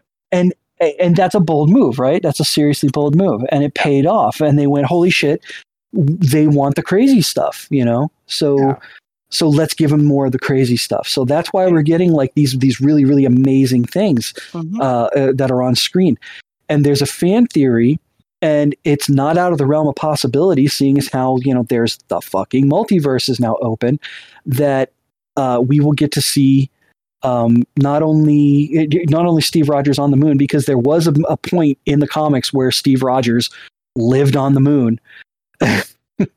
but he lived on the moon because he was also Cap Wolf. And and there there's the fan theory is Cap Wolf is going to be seen in the multi in the multiverse. And I don't I don't see that it I don't see that it, that it can't happen. If they can put Throg in there, then why can't they do the rest? You're not. Yeah, I got I mean, nothing. It's not, it's not entirely, but I just I can't see them going that route. I, I you don't, other you don't think other so? than other than I really can't. Other than maybe like some point during uh, Doctor Strange and the Multiverse of Madness, you know, maybe you get the the the brief cameo, but it might be you know as he's traveling through all the Marvel uni- all the Marvel uh, you know universes or whatever. We got we got Howard the Duck. We got Howard the Duck. Yeah, but they're out in space. Yeah, so technically, so's the moon.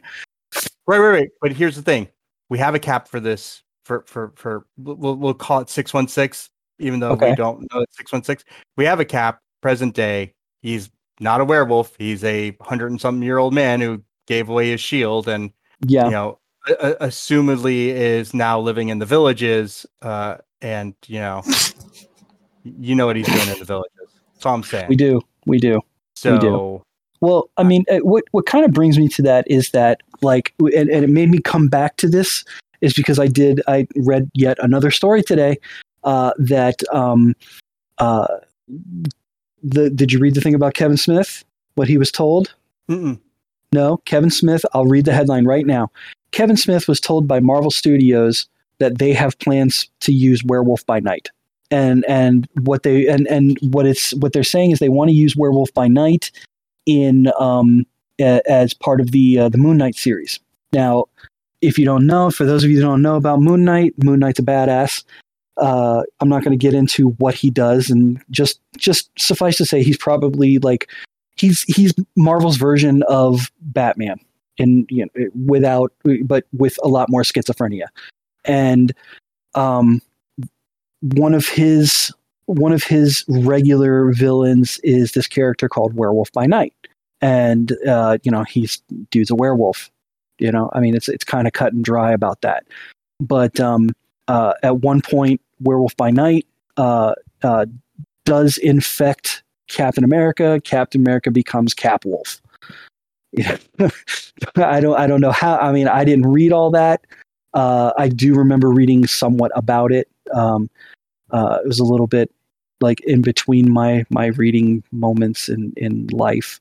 But um, but yeah, he becomes Cap Wolf. Of course, Captain America's also been a, a gorilla too. There's like Ape Cap or, or, Cap Ape or something like that. But um, uh, supposedly the whole the whole deal was that Captain America was living on the moon uh, to help because he was infected by this werewolfism. Uh, and I, like I said, I could be wrong. If you guys, if, if, if, people out there, if I'm wrong, please tell me I'm wrong but um, but that's what I remember reading about it. But I, I just I think it's a I think it's a really cool concept that somewhere out there there's a version of Cap living on the moon because he's a werewolf. I mean, I, I like I said, I, I, it's an like I can see them. You know, you get you get Throg, but you can also, you know, I could see them. You know, flashing. You know, uh, you know, as I don't know, whatever Captain, you know, whatever Doctor Strange is going to be doing in his movie with Wanda. Uh, you know, Yeah. at some it, maybe Yeah. possibly one of those Easter eggs for, you know, the the the deep fans, but I mean, these are some deep dives we're getting into with Marvel, with, with that Marvel is getting into with like C and D level D D list characters. Well, I mean, the MCU did start off with Iron Man, which at the time was mm-hmm. like, was like a C list character. yeah, You know, almost he was almost C list. You know, so I mean, they they take big gambles, and I like that. I Well, think I that's mean- great. I mean, part of it also was, as we were saying, is they only had they had such a, a limited access to their properties because of how they had licensed it out over the years. Right, right. So it was like, okay, who do we have left? Yeah. Like- was who, we got Cap, we got Thor, we got Iron Man. Uh, would you also like Ant Man? Who nobody was reading any of these books, by the way, at the time. That all that was licensed because literally anything that didn't, if it didn't have Wolverine or an X on the cover, nobody was buying it. Or and that's Spider? just or a spider and that's and that's just you know that's that's just how it was that's why you see like the first things that came out were x-men and spider-man Hmm. you know but Oh. i don't know i don't know brian you got an opinion or no No, no I don't deep. I don't deep dive that hard into it. Um, the MCU, the movies, there were a couple that I liked for the most part. Uh, meh. okay Um, but It's I've all right. I've been digging the like I really dug Loki the series. Yeah. Um, I really dig. Um, I'm really digging WandaVision. I've got like one or two episodes left, ah yeah no Um, WandaVision's great and so I'm. I like the fact that these smaller properties are getting handled. I think by smaller directors, which I think is better. yeah i agree you know, like the big, like the Age of Ultron, and like the the Thanos one. Like I just Endgame. Like I thought I didn't care for it. Like the only ones I really, dug, like, I really, really dug. Okay, I dug the first Iron Man. I dug the shit out of that. of course Um, Thor Ragnarok was cute because of Taika Waititi because he's just Taika, Taika fucking Waititi. And then for me, you had uh, Captain Marvel, who fucking love Captain Marvel, and Mhm. I loved Black Panther.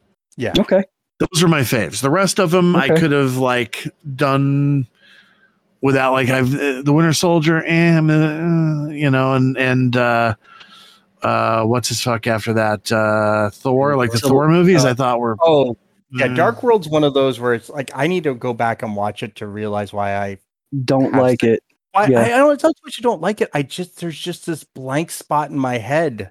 it is It's a like, blank I know- spot in your head like I know I've seen it. Yeah Uh, they weren't they weren't bad I just to me they were they felt lackluster like they just didn't Thor: Like they- the Dark World. Thor: the Dark World is the movie that explains why Thor isn't in any of the rest of the movies Yeah. for a while. That's Mhm. that's it. That's literally why it's there.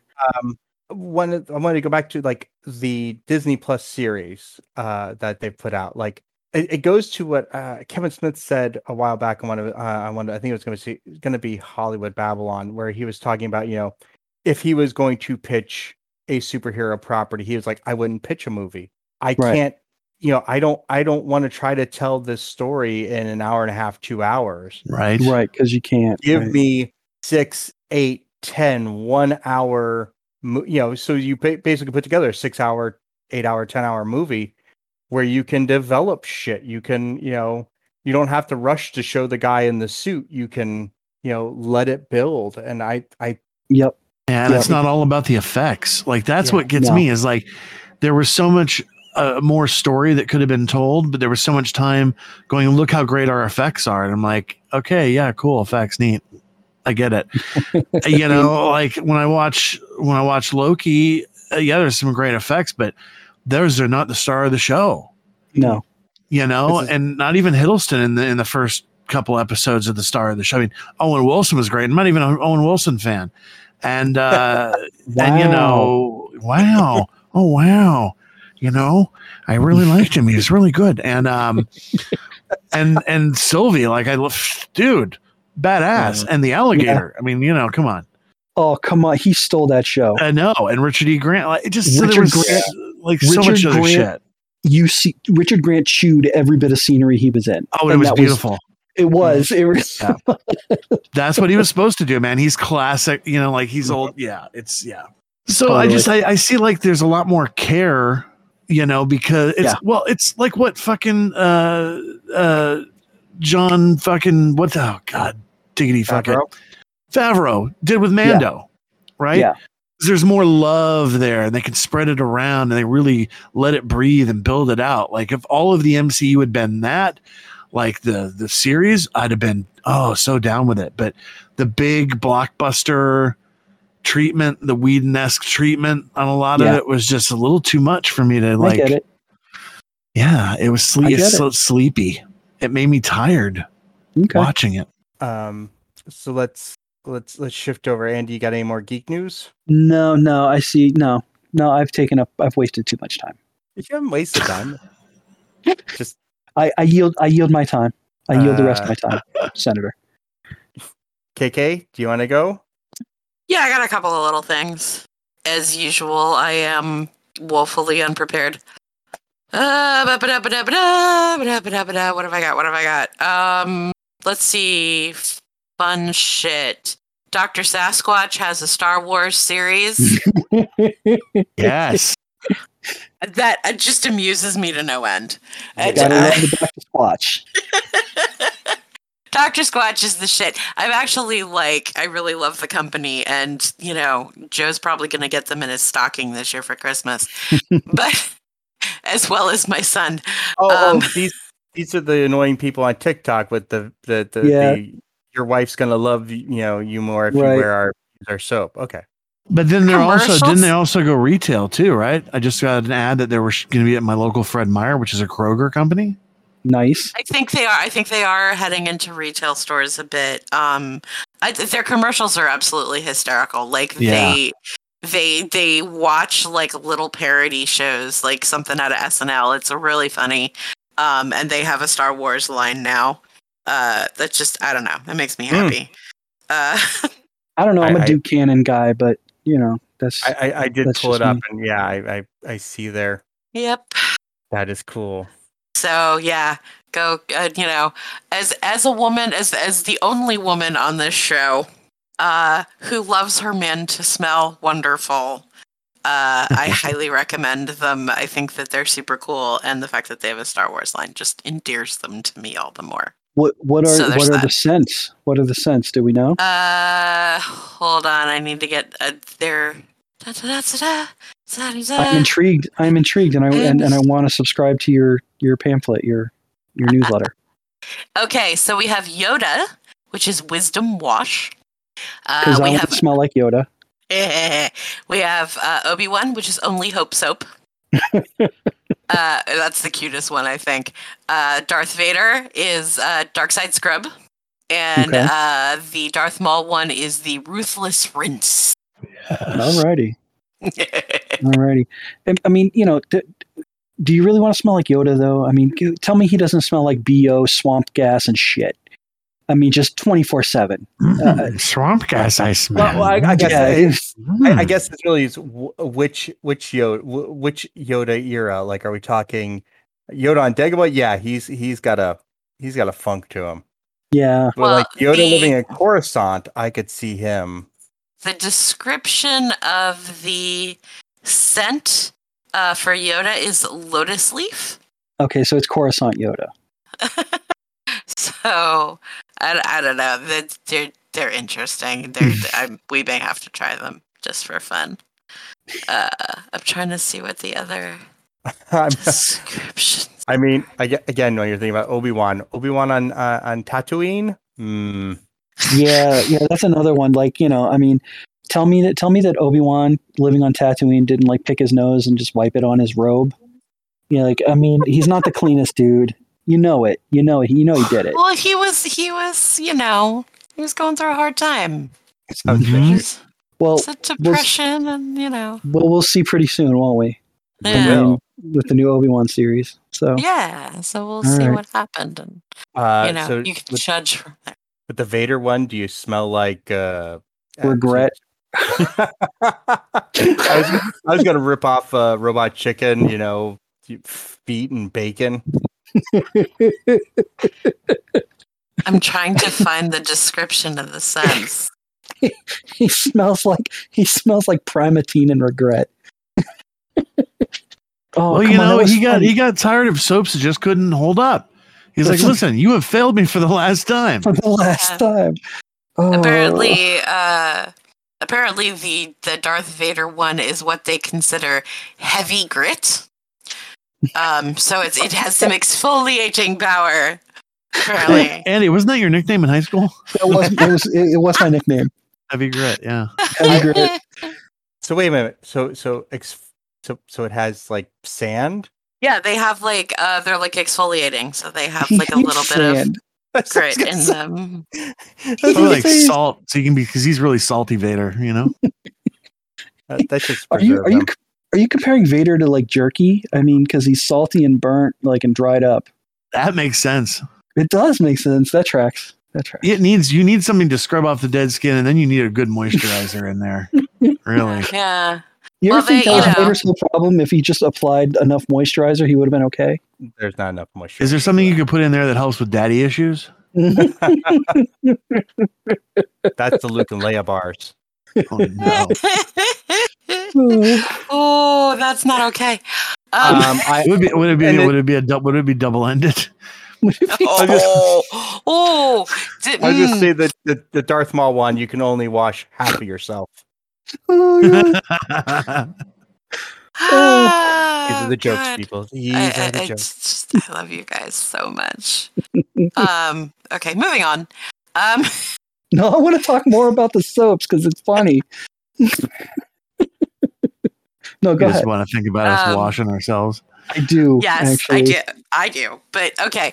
So, um, as I often do when I find uh, cool action figure stuff, um, we had talked about um, the Filoni action figure a couple Yeah. of episodes ago. Yep. He's got um, him black series. Yes. He he's got a Black Series figure and it's amazing. Um, there are two other action figure sets that have uh, appeared recently. Oh yeah. Um, and one of them is the Emperor's Throne Room, Okay. uh, which is it's the his throne with the you know the roundy background window thing, and then Emperor himself. Um, and he comes with a couple of different. He's got uh his his black cane. He's got force lightning and a lightsaber that all are different hands uh, that he can do. So there's that one, and then the one that I think is kind of fun and interesting, and I probably would have enjoyed when I was a kid. Uh, they have the Cantina showroom, Yeah. Oh, Uh-huh. um, and it actually comes with like the little bar uh, and the centerpiece of the bar, um, and it comes with with uh, the Alec Guinness Obi Wan, um, a really good, really good likeness of him.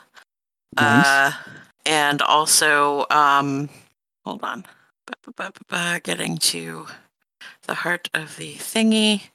Uh, wow, name fell out of my head. Um,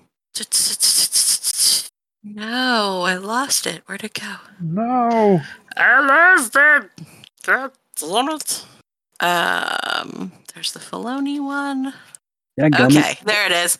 Um, finally, there's the Power of the Force Cantina showroom playset being added to the Black Series. This allows fans to relive the moment from A New Hope with Obi Wan Kenobi, Doctor Ev Evazan, and Ponda. Ba, Baba ba, Bamba. ba, Ponda Ponda Baba. Baba. I cannot Baba. freaking. I have never been able to say that. Me Um, But is the What- jizz band there? Yes, no. Um, when fans got to see the first dismemberment in Star Wars, included are the three characters, the cantina bar, and three accessories. Uh, the playset is available this fall from Hasbro Pulse for $104.99. I want to get it and like get some get some Barbies and dress them up as like barflies and put them in there and just let them you know hit on Obi Wan the entire time. Be the best thing ever. It's- yes, I'm not- be, because you the would. Hey, show me your lightsaber. Come on, pull it out. Wow. Uh, There's. Uh, I'll put a picture in the chat so you guys can see. It's it's See, a pretty look at that good- shit. Yeah, it's pretty oh, good. That's, that's beautiful. Yeah. He's looking. He's looking at him like like you want me to do what? I mean, His friend doesn't like you. I don't like you either. I'll give you both geek points for that, even though they were easy ones. Um, I have the death sentence on twelve systems. Anyway, we could keep going. Like we, We could, could. just sit here and do the whole movie if we really yeah, wanted to. yeah, probably. I'm not. I'm not opposed to that. I'm just you know. One night, one night, we're gonna do it. We're just gonna do the geekiest Star Wars theater, and it's gonna be hysterical. Word. Um, what I want to know is hire a new arm- editor. What's that? Are we hiring a new editor? Uh, What's gonna happen is I'm eventually gonna learn to edit, and this is gonna be the first thing Joe throws at me. um, wanna- so yeah, so there's that. Shit? Yep. Uh, so I thought that was fun. Um, because I don't know, I'm on a Star Wars kick tonight. Now this one is for the the um the makeup crowd out there. Um, I don't talk a lot about these kinds of things because it's generally not my jam, but I thought these were cute, so I figured I'd bring them up. Pay attention, Um, Brian. Star Go ahead. Wars makes you the cutest in the galaxy. Uh, there's a new Ooh. line of Star Wars makeup brushes um, from ColourPop, uh, and it's it's cute. It's uh, the Mandalorian, the child, uh, eyeshadow. Uh, let's, okay, so the Mandalorian, the child eyeshadow palette launches. I needed to see it I can't. Okay, whoever wrote this article sucks. I was going to read it, but I'm just going to tell you. um, so there's an so there's an eyeshadow palette uh, that is is Star Wars themed, and I'm trying to get to where I can see the the names of them because the names are always the fun part. So we have Precious Cargo, Right Hand Mando, Mm. just just just like a Tatooine, sipping soup, baby Oh, face, the Force, little frog, float your crib, and droid protocol. Wow. and Pecker Wiener and shit kittens. Oh my god. So it's the Mandalorian, the child eyeshadow palette uh, that also comes with these incredible. The brushes are actually pretty cool. The um, for those of you that are in the makeup scene, the big fluffy is actually a lightsaber that lights up. Right hand Mando. That was my nickname in high school. Yeah. Yeah. Brian didn't disagree. He's like, yeah, yeah, it was. Yeah. Because you could always count on him to give you the old right hand hando. That's it. That's, That's it. right.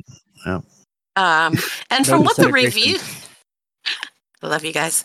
Uh, from what the review says, um, because a lot of times in the makeup industry, these uh, these kitschy, you know, themed sets will come out, and they're never very good because they're usually either just collector value or, you know, in the moment type thing. And the who's ever writing this, although their writing is not great, um, says that they are actually decent brushes. So if you're in the makeup industry and you're a Star Wars fan, uh, check it out. Let us know what you think of the palette. I'd love to get like an actual review of uh, the palette and, and how the colors are because that's always the the big question is is are they good? Do they stay? Do they fall apart?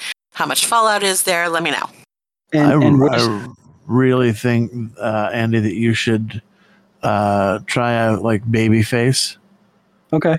Put it on Okay. put it, put it on your ween. I think that would. Then you could Yeah. make your ween into a little baby Yoda. Well, I I mean- mean, you know, Baby Do baby a face is puppet green. show. should we should we start out with, with Babyface and end up with Little Frog? It, Um, yes, I think it's better than you know coating yourself in Droid Protocol. yeah, I think you should totally do that. Goodness gracious. Yeah. So- So, so, so that's fun. And and Kay, Um, where's this where's this article from? Uh, the actual article is uh, I don't even freaking know. No? I don't. Okay, where's the?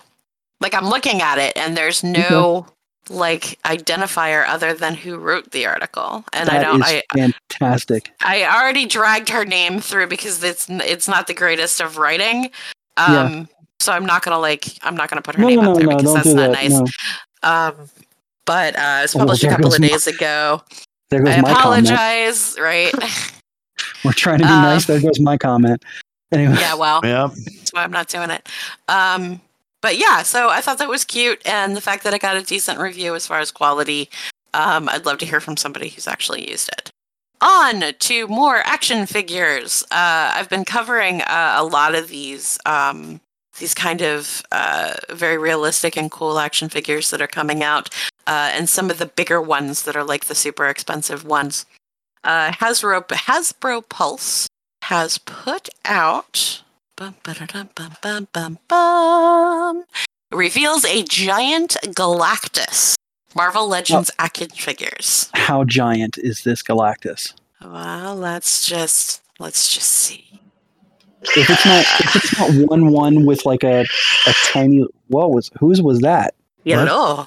That's anything.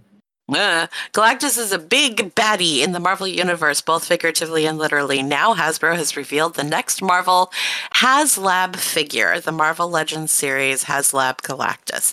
To really capture the essence of the villain, this figure is 32 inches tall. Wow. Okay. The- Okay. Uh-huh. It's a big one. Uh, the head and chest have LED lights for added effects that require four AAA batteries. Okay. And the figure comes with three faceplate accessories for different expressions and over 70 points of articulation for lots of posing options. Does he yell Galactus hungers? Uh, that's a good question. Let's see. The Devourer of the Worlds, He Who Hungers, a living embodiment of. Okay. Um, doesn't look like he does. Uh, he retails. He'll be coming out August 30th, and he'll be retailing for $399.99. Whoa. Jeepers, mister. He's a big boy. He a big He thickin. He a big thicky. Yeah. He's a chonkin. Yeah, Mm. he's he is substantial. They are really trying to uh, up the up the game with these figures lately. I'm putting one in the chat. Folks, go and look that up. He is Oh, he looks amazing. yeah, he's pretty sexy. Is is he not one of the coolest Kirby creations ever? I mean, Rah, he rah, really rah. is. He really is. Uh, it's and we What? we brought him to the cinematic world as fucking Cloud. Oh, god damn it. Annoyed. Can can we just erase that movie? Which movie? Um, The the the Galactus, the the the uh, the Rise of the Silver Surfer. I that that was I was trying to be funny there. No. missed it. Anyhow, so one of the one of the faces to f- flip out. Oh, it's the Uh, zombie version. I was just about to go there. Oh, Yeah, Sorry. there's a there's a the the big the, the skeletal zombie face as well, which is is beautifully done considering what it is. Not a Marvel Zombies fan. Not Just- either, but as far as just recognizing the artwork is concerned, Like like Did- I get it. I did get it. good They were, yeah, I mean I get it. They were trying to cash in on the whole like zombie craze, which is cool and all that, but I mean, Yeah. I don't know. I And don't if you're gonna do a Galactus figure, you got to pay homage to, you know, because different people like different things, you know. So and, and if, they're, if they're gonna spend four hundred dollars, if you're gonna spend the money, exactly. Um. So, So- yeah, that was that was it for me. did you did you notice? Because I, I went to the website. Um, they're doing a like kind of like a almost uh Kickstarter esque thing with it. Oh, I didn't Okay. see that. Yeah. So they are they right now have over 7800 backers. They're looking for 14,000 backers. Uh, and the the campaign quote unquote has 42 days on it when we're recording you- on month. Uh, do you get? yeah. I mean, like if you back it, do you get a fig? if if the campaign uh, this campaign will move into production when it reaches by Messrs. Stan Lee and Jack Jack, Kirby. Kirby. circa 1966. You know, I go ahead. Those I was just saying nice and stretching. You know, I just saw I just saw um uh, an old uh because I follow uh I follow Jack Kirby or he- you know whoever does his his estate on uh, on Twitter or or is it Instagram one of the two and I just saw they it it was a he he was on a cover of Life magazine back in the day it was it was so cool he was looking all dapper and like you know like badass and everything he was just Aw, Kirby that's was the cool. best Kirby was the best Yeah. I mean, he knew he knew how to draw one dude, but he drew that dude really good every single time, I- that would be enough for me. right? And and the dots. And the dots, more dots, more dots. more dots, more dots. All right. Well, Stop Uh, dots. What do you got, I- Joe? well, I, I am happy to announce I don't I, I did not come across any any deaths this week, so I will No in memoriams this week. no in Thank memoriams for me. Uh, so so of course, first story I got is kind of related to death though. Uh, oh boy. uh, Seek you anywhere. according to giantfreakinrobot.com, uh, they have cast an actress to play Princess Leia in the upcoming Obi Wan Kenobi series. Mm, I was going to ask if you heard this, but go ahead. Yes. So the the scoop is that Vivian Lyra Blair of Bird Box will be a young Princess Leia in the prequel series. According to the report, she will be playing a major role in the story. Her part will set the stage to put Obi Wan on the adventure that will that will play out. Uh, this is Princess Leia, uh, approximately a decade after Star Wars Rebels. Um, Okay. Because apparently characters from that show are also rumored to make an appearance in Obi Wan. He's Uh, Whittle. Now, now I heard. I will tell you, I heard something. I heard different. Um, but go ahead and finish with with the story, and I'll tell you. So they have right now the uh, right now the Obi Wan Kenobi uh, series is only planned for a single season of six hour long episodes, um, with Ewan McGregor again returning as the Jedi Master. Each episode six hours long. What? No. no, I'm kidding. Six hour long. Yeah, pack a lunch. It's it's I a, don't- it's a Snyder it's a Snyder cut. I don't know Oh, if we. I don't know if the, the, the common person can handle that much Obi Wan. Hello there. I can handle that much Obi Wan. Hello there, Hello there. General That's. Kenobi. You know, um uh, besides uh besides princess leia and and obi-wan uh the lineup of actors includes joel edgerton uh maya erskine moose uh, sorry, moses ingram o'shea jackson jr sung kang simon kessel kumail nanjiani uh benny safdie and indira varma. Uh, and of course, Hayden Christensen will be returning as Darth Vader, uh, and and Bonnie Piesse as uh, Beru. Uh, See, so so I'll tell you what I heard different. Um, Mhm. was was the speculation that they were indeed trying to find you know a, a young Leia, but I heard that they were in talks with Millie Bobby Brown. He's The too old Millie Bobby Brown, she's not too old to play Leia. to play Leia and Obi Wan. In Obi Wan? No, she's not, she could no, she could still totally. That girl, trust me, when when um Stranger Things starts up back up up again, you're not gonna you're not gonna believe that she's twenty something. You know, I mean, when it starts up again, she's gonna be you know she's gonna be back in her teens, like when you know when she's playing eleven. So, you know, I mean, she's got a young face, so she could play a She's young. only seven. She's only seventeen. is she still only seventeen? Yeah. Okay, well Yeah. there you go. She's, but like it, that's such a drastic difference between uh Vivian Leia Blair, who is like, how old is she? She's like less than ten. maybe maybe I heard maybe I heard that they were looking for her to play you know an older, An older more Carrie, like a like a like a Carrie Fisher. You know what I mean? Like that's they were trying to Yeah, to make her. have- Yeah, she would have to be Princess Leia at the time of at the time of New Hope. at the time of the rebellion. So yeah, Yeah, like Yeah, right no, before this- New Hope. so Yeah. yeah, maybe. Uh, yeah, okay. but yeah, no, so this that is- makes sense. This, this has been uh, picked up uh, multiple sources. Her her saying she has been cast as young Leia. Cool, um, but she I, I i'm looking at pictures and she like does kind of seem super young to be I guess I guess my head is where in where in the timeline Rebels falls because Well, Rebels falls. I mean, obviously, they're it's Yeah. ten years after. Well, Rebels falls probably twenty years, maybe fi- maybe 15, 20 years after, because because by then you know Obi Wan looks like Alec Guinness. You know, you've got Lando, you've got uh, you've. I mean, uh, Leia's actually in it, right? it's 14 she- years. Yeah, it's 14 years after the fall of the Galactic. Republic and the Jedi Order. There. So yeah, they're gonna have to like. I mean, I don't know. It just seems. I don't know. She to me, she seems like she might be too young. Well, He was Well, let's see what six when she did Bird Box. there you She go. Six, and that was three years ago. hmm So years she's ago? nine, ten now. Yeah. Maybe they're gonna flash around. Maybe we're gonna get more than one Yeah. version of her. That's I You hope know? so. That would be neat. That would be really neat. um, or it's you know they're gonna listen. I'm still trying to figure out how they're gonna get Darth Vader into this because you know The whole thing's going to be a Vader flashback. At the end, it'll be revealed. he was in the it'll- shower the whole time. It time. was all a dream. He'll wake up in bed with Bob Newhart. Bob, I had the most interesting dream. That's I'm gonna keep. Uh, We, we had a we had a bed and breakfast in New Hampshire. yep, you totally get. it. Uh, the Jesus. series, the series is going to be directed by Deborah Chow. Uh, she's directed two episodes of The Mandalorian. She's also done two episodes of Fear the Walking Dead, an episode of Better Call Saul, Mr. Robot, Jessica Jones.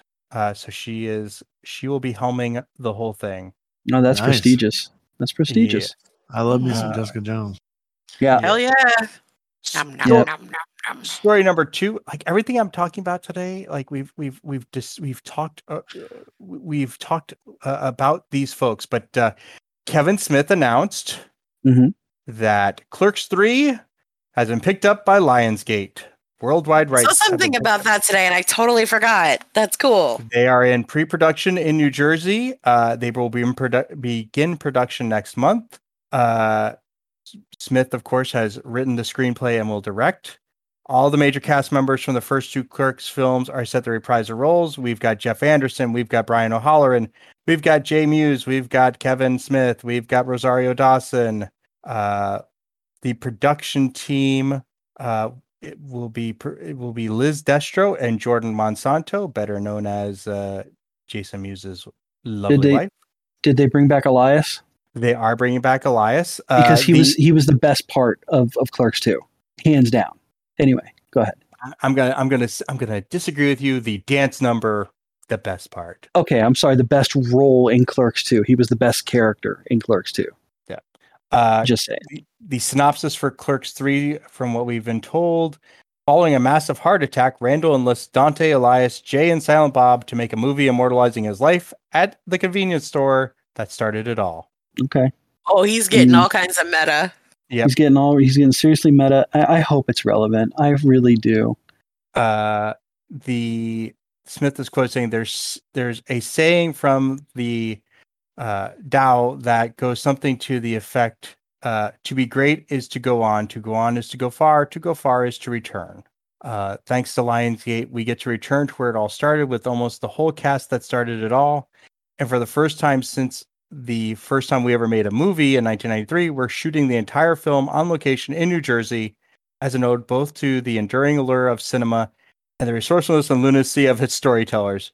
Years ago, Dante and Randall made me a filmmaker, so now it's my, it's time I return the favor. Okay. So so this will be go ahead. I'm sorry, Joe. Uh, just just the the business side of it. Uh, Lionsgate, uh, I guess, has the a lot of Kevin's films as part of their catalog, as part of their library. Mhm. Uh, and then Lionsgate, uh, just very recently, uh, went out and uh, purchased Spyglass Media. really? uh, Yeah, so they, uh, which also includes uh, some of the stuff from Dimension and uh, former Weinstein Company stuff. So like they've got the scary, the Scream move, the Scream franchise, uh, several of the scary movies, Spy Kids, uh, Quentin Tarantino titles, Django Unchained, and Glorious Bastards, and The Hateful Eight. Yeah, so apparently. Lion, Lionsgate is uh, deciding to come back. So so so real quick. So this would be correct me if I'm wrong. This is the eighth film in the View Askewverse? Uh, let's okay. Let's run it down. got Clerks, Mallrats, Mallrats, Chasing Amy, Chasing Amy, Dogma, Clerks Start- Two, Jay and Silent Bob Strike Back. Jay and Silent Strike Back, then Jay and Silent Bob reboot. reboot, right?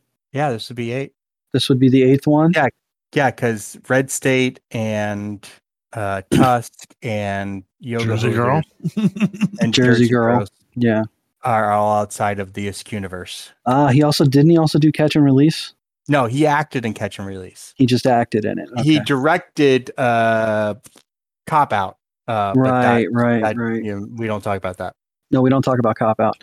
My question is though, it's like how can you keep going back to the same well? Like how many times? How many more times do you think you can go back to this?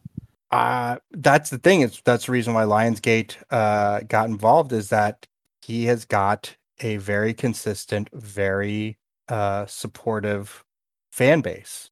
I mean, Yeah. sure. I mean, They'll pay money to see it, and yes, so. I think you know as long as he, you know, as he said, like you know, the the movie he feels like that he wrote that kind of he phoned it in on was uh, Zack and Miri make a porno. where he Ah, we like- forgot about that one. yeah, he was like, you know, he he tried to make a uh a rom com. not even just a rom com, but he tried to make, and the name has fallen out of my head. The guy who works with Seth Rogen all the other all the rest of the time, uh, Judd Apatow. Judd Apatow. He tried to make a Judd, Judd Apatow movie instead of making a Right. Kevin Smith movie, and Right. as he said, he almost killed Seth Rogen's career. I mean, I, I'm not going to say it was a horrible movie. I mean, it wasn't the greatest thing on earth, but you know, Yeah, I No. thought it was pretty funny at, at first. It, yeah. I- I- I mean, on the whole, I liked it. I saw it in a theater on opening night in New York City. Um, but Although I did, I do have to say, it took me halfway through the film to realize that was Jay. yeah, I, I did. I, it took me a while. I was like, wait a minute, why do I know him? And I'm like, holy shit, that's Jason. yeah. Oh, Um, I, I mean, I, you know, he, what was it last year or the, yeah, like 20, uh, 2019, 2020, his uh, Jay and Silent Bob reboot yeah. uh, per screen shown was the top revenue movie of the year. okay. You know, people will come out and see his stuff. So, I guess so. I guess so. Here's hoping that he gets eventually gets to screen Dogma again. yeah. Okay, that. Um, and my last bit of news, uh, do, do we like WandaVision? I mean, I know No, that was Brian, a piece you're, of trash. No, I like it. I mean, I'm not done with it. I have two Right, I episodes was gonna left. say you're not done with it. So, uh, how, so so news is now out that uh, WandaVision's director, the the gentleman who directed all of the episodes, which, um, in case you didn't pay attention to the Emmy nominations last week, um, they got they got nine. Okay. Uh, WandaVision got nine uh, Emmy nominations. Uh, Matt Shackham, Shakman, sorry, uh, has been tapped to direct the as yet untitled new Star Trek film, which will be produced by J.J. Abrams. All right. Another uh, J.J. Abrams. Yeah, uh, Fuck the, that. the script is by Lindsay Beer, uh, whose upcoming credits include the Pet Sematary prequel, which I did not realize that was Oh, coming. Come on. uh, and she's also uh, Lindsay Beer is also doing the King Killer Chronicle adaptation. Uh, And Geneva Robertson, who uh, was a uh, screenwriter for Captain Marvel and Tomb Raider. All right. So this is Hmm. not this is not the Noah Hawley project nor the Quentin Tarantino project. Um, but there right now there is no word whether or not a certain Chris will be in the captain's chair or what this story will revolve around. Or if they're gonna- all going to be eating a big bag of dicks. Lens flares everywhere. Oh, well, God. that's that's that's why I'm glad it's it's not JJ uh, doing the the directing. yeah, he just shouldn't have anything to do with it. Wow. I mean, he used Star Trek to audition for Star Wars. this this is you know, Well, I, but I Par- can't but Paramount say came to him he's and- wrong. But Paramount came to him and said, "We need you to Star War- Star Wars our Star Trek." Yeah, which is why. Yeah, which was. Mm, No, no. so go ahead, angry ahead, you're tongue tied.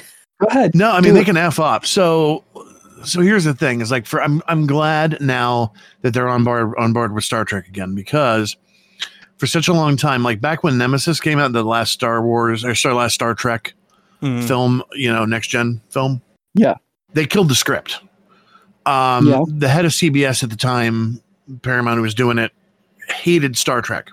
Uh, And like the guy who creates all, who basically has done all of the ship builds and everything uh, since DS9, uh, John Eaves, uh, who was a uh, acquaintance friend of mine, was talking to me about the Nemesis script, and he said it was brilliant. And they went in and purposely got three of the hackiest writers to tear it apart and ruin it. Okay. And because they they he purposely wanted the head of the studio purposely wanted to tank Star Trek for all time. Yeah, I wasn't Oh a my fan of Nemesis at all. I wasn't a fan of Nemesis at all. Yeah, and that's what happened. And it wasn't until that guy's now been long gone and new people are in place, and that's why now we have Discovery, which is great. We've had Mhm. Below Decks, whatever, which is a lot of fun. We're getting the new uh, the new animated series with um, uh, Janeway is coming back. Yeah, uh, Prodigy. Yeah, we've got Picard. You know, so we're getting back into it now. But those those those films, those intermediary films, Yeah. Let me ask you a question because you know you guys you guys are much bigger Star Trek fans than I am. I mean, I like Star Trek. Don't get me wrong, uh, but uh, why, in your opinion, is is um, submarine combat in space cool? Because that's how it's space. That's how it would be. Okay, I mean, I get that. I, I mean, but like, but what makes it interesting? Because that's really what it was. But It's that really is that's not what I mean. That's Yeah. not what makes Star Trek interesting because Star Trek, at the end of the day, it's not about the combat. The combat No, is it's included in there, but You're right. and that's what makes Star Trek different than Star Wars. Is it's about um, the politicizing. It's about the moral, the morality. It's about the prime directive. It's about the science. It's about the discovery. It's about the things where they have to make the hard decisions. And I love it. And I love Star Wars too.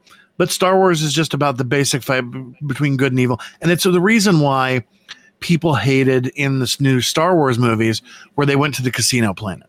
Okay. Everybody bitched about that scene. This is completely useless. Why are we doing this? This was stupid. Blah blah blah blah blah. Star Trek fans are going, "That's awesome," because now we Yeah. get to see how the fucking sausage is made. Right? Like Exactly. you've got That- the money's coming from somewhere. Where is it coming from? Who are the assholes that are funding space genocide? right. Right? And not, not only that, but it was it was also oh yeah, he builds stuff for the First Order, but he also builds stuff for the Resistance. Right? Exactly. Ah, See, that's some Star Trek shit right there, and that's why Yeah, the Star Trek is. fans were like, "Yeah," but the Star Wars fans, who are solid Star Wars fans, were like, "This is we don't. This is not a fucking Star Wars movie. What the hell is this? This is garbage." we need more pew pew. Yeah, more pew pew, less thinky thinky, which is fine. I love it. I love both. You know, don't get me wrong, but let's keep Star Trek in its lane. Let's keep fucking Star Wars in its lane. And you know, there the two shall meet. I mean, uh, they are they they are they should be in their wheelhouse doing what they do. And when you try to fucking Star Wars, Star Trek, you get the junk that we had. The only person that could kind of try to re- resurrect it a little bit was Simon Pegg, because he actually loves Star Trek. Yeah. and uh but overall i mean yeah. So let's just stick with discovery. Let's stick with what we got going on. Uh I, i'm not i don't know. I jj abrams I, i've liked him for the other shit he's done. I mean fringe and lost and you know stuff he's been involved in but keep him out of star trek I don't know. Like I have to say, I loved Zachary Quinto. You know, like yeah i like him as an I actor re- but no, I mean, I really loved him as Spock. I thought he was a very, very convincing, very well done Spock. yeah that's one character though out of the whole i mean You like? Yeah. it's the Or- whole the movie as a whole you know is not a, it was not a star trek it. movie I know. Not a I, Star no, Trek no, movie, no, you're you're you're pretty much right about that. It actually, and and maybe that makes me, um, well, no, it doesn't really make me, you know, less of, you know, less because a lot of times, a lot of times, like like, I'll tell you right now, a lot of times, like Star Star Trek people, they they Star Trek fans, they a lot of times. No, you know what? I'm not going to say anything. no no you're no you're right both both fandoms are horrible yeah. and they're extremely they have, they have toxic. Yeah, they're toxic elements. Mhm. Um, I mean, to be fair, I don't think Star Trek works really well as a as a as a, a property for movies. Um, you know, as much as I love Wrath of Khan, um, it's it's just it's it's uh, you know they made a movie they made the first movie because they saw how much fucking money star wars made in 1977 and it was like you know we can get we, you know they saw we can do it too. we can do it too we, we know we have an audience because we've been coming to these these early nascent conventions going on we know we can do this and we can make money um but honestly think about it with you know the the the movies always you know again you focus on the action because you have an hour and a half two hours to Yeah. try to tell the story where you know it's just it's not that's you know you know and i was just reading you know where you're talking about nemesis you know they cut out 50 minutes according to rick berman they cut Mhm. out 50 minutes of film that was shot to get it to the running time and the the stuff that was cut was uh character moments Mhm. which would have explained all of the herky jerky bullshit going on in Nemesis. Yeah. Um, Yeah. You know, I, I totally would, not you know, would not, you know, put it past the, the Paramount wanted to kill it because, I mean, Insurrection was, It was one person. It was Yeah. one person that that that was responsible for that. I mean, and that. I mean that can you know that comes from somebody who actually was wor- you know was working with the studio on the project and was like, no. And I mean, luckily now they're back to work. You know, they Yeah. uh, John not only worked on has done all the Star Trek stuff. He also uh, was the one who designed the submarine for Hunt of the Red October. Hunt for the Red October. Um, Okay. yeah, so he's Um, been doing this a long time. Um, I, I really think, I really think Star Trek is, is something that is best for, you know, television, serialized. Um, because I it's mean, been it- better. It's been better that way, yeah. But Yeah. now I'm finding Star Wars. Look at look at Mando. Now we're looking at, and I'm Yeah. like, oh, maybe Star Wars is just as good serialized. Mando I mean- is Mando's the greatest spaghetti western ever made. Oh, damn opinion. straight. you know um you know and and i can you know i can i can see why you you know why there is such a, a, a polarizing view of star wars and star trek because they yes they are both space epics but they both they're Well- completely different animals Yeah, Yeah. Star Wars. Star Wars is, is space opera, and Star Trek is you know sci-fi. it's it's dry it's very dry there's um but but then again that's why i found i guess maybe that's why i found the movie the the re this if you want to call it a reboot a reboot uh uh refreshing is because you got to see the cool stuff in my opinion like like you got to see kirk you know how smarmy was kirk in in starfleet like in his in his first days in starfleet you know oh wow he cheated at the kobayashi maru so that he could win to you know to prove a Yeah. point or whatever. I mean, like, that's like I think that's cool. You know, stuff were- like that is neat. there were moments, but it was everything was in service to. It felt like let's get the ships out there. Let's you know let's let's have the showdown. Yeah, like- Um, but like but like my opinion, you know, it's like if they made uh, a Picard series, like when he was young Picard, like in Starfleet, you know, because you've heard stories about Picard's young days. There was a couple episodes where it was like young Picard. Mhm. You know, I'd watch the shit out of that too. You know what I mean? Because like because he was he's a, a he was a rebel and you know was a bit more adventure back then, I guess. I mean, I, I I've always been interested. They've always floated around the idea about doing like a Starfleet Academy series. Yeah, you know, I think that could be interesting as well. Yep. Um, but just so we're we're kind of wrapping things up, uh, for for fans of Star Trek, uh, this is a pretty good time to be Oh, yeah. uh, to be around. Uh, season two of Lower Decks will be premiering August twelfth on Paramount Plus. nice. Later funny this show. year, later this year, we'll be getting Star Trek Discovery's fourth season. Yay! Um, we got Star Trek Prodigy coming uh, for Nickelodeon. Woot! And then 2022, Hold Your Socks, uh, second season of Picard. And if you saw the trailer for that, Mm-hmm. we got Q. Yep. Uh, I have and- yet to watch Discovery, but I And- will. I'll get to it. And let us not forget also Pike. yeah, yeah, I was gonna say my next one also Oh. coming next year, Strange New Worlds, uh, which Okay. he he just uh, he he posted Anson Mount. He uh, just posted something the other day that uh, they I think they were nearing the end of production or hit the end of production, and he was saying the season one finale of Strange New Worlds is going to blow people away. So I, I don't doubt it. And just like I've been a huge fan of Anson Mount since Hell on Wheels.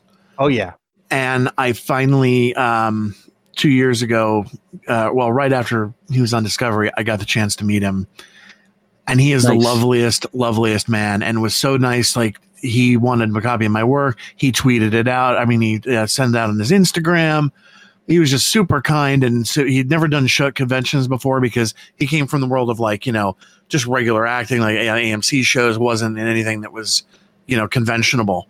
Wait, wait, you're saying there wasn't a big Hells on Wheel convention? No, there was not a big Hell's on Wheels convention, even though there should have been, because that Yeah. show was awesome. If you have not seen Hell on Wheels, please go watch it. Uh, it was a good show. It was a good show. Yeah, Uh, Anson Mount and Common. Oh, so good. yes. Uh, Common like blew me away. I did not expect that. Mm-hmm. Um, in addition, for for for Star Trek fans, 1979 Star Trek: The Motion Picture is getting a full-scale 4K Ultra HD restoration that will stream on Paramount Plus. And I thought I read somewhere it may also be getting a uh, a, a theatrical re-release. Mm. Ooh. Kirstie that Alley in 4K. Yum yum. really kind of makes me happy. Oh yeah. oh, I felt that down down deep. in the oh yeah. area. In the cockles. In the subcockles. Mm, and the, and the subcockle region. Yeah. you, you both get geek points You're for that. You, you? Uh, so with that, uh, we will bring this episode of the Geekiest to close. Kaila, it is time to go to the big board. I, I I can't imagine who the Geekiest is this week. Right? I mean, the Yeah. guy who knows the guy who built who built the the the models for Star Trek and built the fucking Red October. Right? We bitches. did not say enough, I think, about our incredible guest this week uh, and his litany of of accomplishments and and talents. Um, and I highly encourage uh, everyone to please go look him up. Ladies and gentlemen, our geekiest tonight by a landslide is Brian. Woot. Oh my goodness. I can't believe it. Well, he's not 14 the- points. Oh. Wow. That's a lot for our show. Um, I think we were just so mesmerized with you, sir, that we just kept giving you points and forgot to even give each other very many. Um, you were just so much fun. Uh, coming in second, uh, Joe and Andy tied with three. nice. It's respectable. uh, and I came in third with one. Oh, KK. That's okay. I was I was perfectly happy today uh, to to listen to Brian's sultry voice, uh, and I definitely want to hear more uh, about what you do and, and who you've spoken to. And it, you are you are definitely a bard, sir. Yeah, a bit of a talker, you know. like, you know, Uh, so so now that you you are the geekiest, now Hmm. now comes the rights, responsibilities, privilege, and obligation to let people know where they can find you on the uh, interwebs. Uh, yes, you can find me on the interwebs at cult, C U L T, classicposters.com or brianlinss.com, B R I A N L I N S S.com. Uh, you can also check me out just about every night, 8 p.m. Pacific Standard Time on Twitch at twitch.tv forward slash the dead Elvis. The dead Elvis. Uh, I What games do you uh, stream? What game games do you stream? Uh, Sea of Thieves, Dead by Daylight, Phasmophobia, and anything else that strikes my fancy. Nice. Yeah, do you and I, also uh, show off doing your making your art as well, or I don't. I don't do my art because I do everything digital. Um, Hmm. I don't do traditional art because of I have severe I've, I've bad arthritis in my hands. I can't draw anymore, so I do everything with a mouse. And so a lot of my methodology, which unfortunately is often copied, uh, is proprietary, and so I cannot I cannot do live demonstrations of it. Otherwise, yeah. it just gives away the whole fucking works. Yep. And I do have a lot of copycats out there, so unfortunately, yeah. Um, but yeah, so that's you know that's me. And also, uh, pl- uh, if you want to find out more about Crit, the game, it's playcrit.com. Uh, you can, there's an email list there you can sign up with and, uh, originalgeekmc.com. And, uh, yeah, that's, that's about it. And, uh, and, and at a convention maybe close to you soon. Who knows? You can check out my calendar on my Facebook and on my website. Hey. all that will be linked in the show notes for those who are interested. Yeah, and I was dumb and was not looking at your posters while we were interviewing you, and now I want to read you because now I finally pulled the website up. Yeah, I was looking at your other stuff, His and stuff I was super kind of like, I'm just going to listen to his voice, and now I want to talk about all the posters. So we'll have to have you on again. We will do this again. I, I've had a great time, so I really appreciate you guys having me on, and it's been a lot of fun. And uh, anytime you want to shoot the shit, you let me know, and I will come in and shoot that shit. Yay! we should, All get, right, we should get you and Kelly both on the at the same time. That'd be Uh-oh. fantastic. That would be Danger, cool. Will Robinson. That would be super cool. maybe if you're down, Sorry. What's that? I was saying maybe if you're down for a con, we can sit down at some point with you and and talk some more. For sure. Anytime. Put a Anytime. mic up in your face. In your face. All right, Andy. Andy.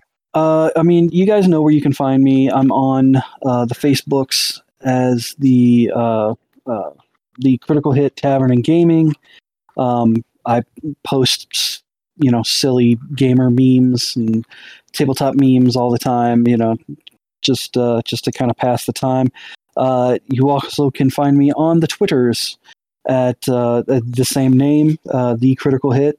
Uh, uh, I'm also on Instagram as the Critical Hit. You can find me there. You know, pretty much doing the same shit all the time. So, so yeah, that's it. Hey, Joe. Yes. Where can our lovely listeners find you on the internet or webs? Well, if you're on Twitter, you can find me at Demorgus. That's D E M O R G U S. Uh, if you would like to follow this uh, this podcast across the social medias, you just need to go to the Geekiest Pod, and you'll find us on Instagram, Twitter, Facebook. Uh, I think that's it for social media. Um, hey, you're geeky. You're listening to this. Uh, you should probably take a listen to me DMing the Not Safe for Wizards Fifth Edition Actual Play podcast, uh, which that comes out every. Uh, well, we put out actual play episodes every other week. And Wait, you have I- another show? I have another show. What? It, it, it actually it actually existed before this show, so All right, all right. Oh, this so is the side dirty. piece show. So dirty. Uh, also, uh, if you're listening to this, you're like, hey, I would like to show my support for the Geekiest podcast. You can go to shop.spreadshirt.com slash the geekiest pod and get some merch. There's uh there's the five headed logo as I call it. The Hydra. The, yeah, I guess.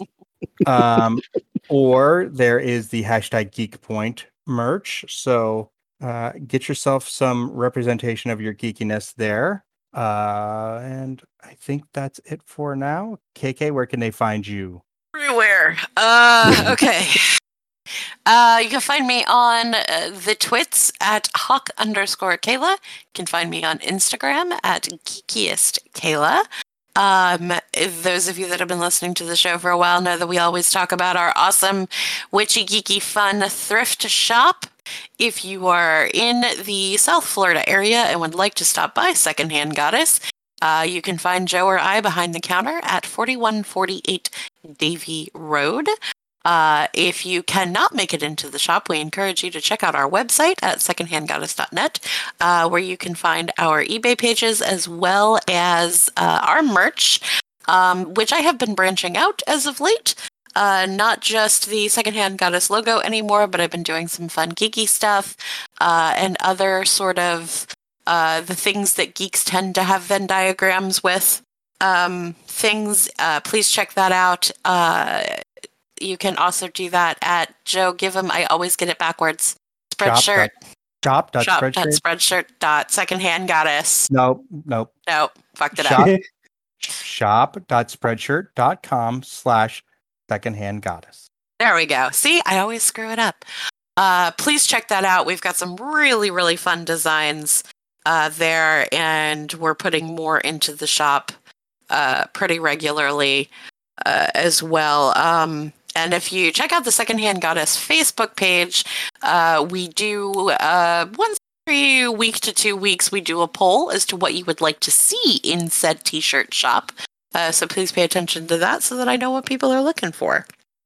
Um, you can also find me playing Jade on uh, Not Safe for Wizards as well. Um, and I think that's it for now. Always new things in the works. Absolutely.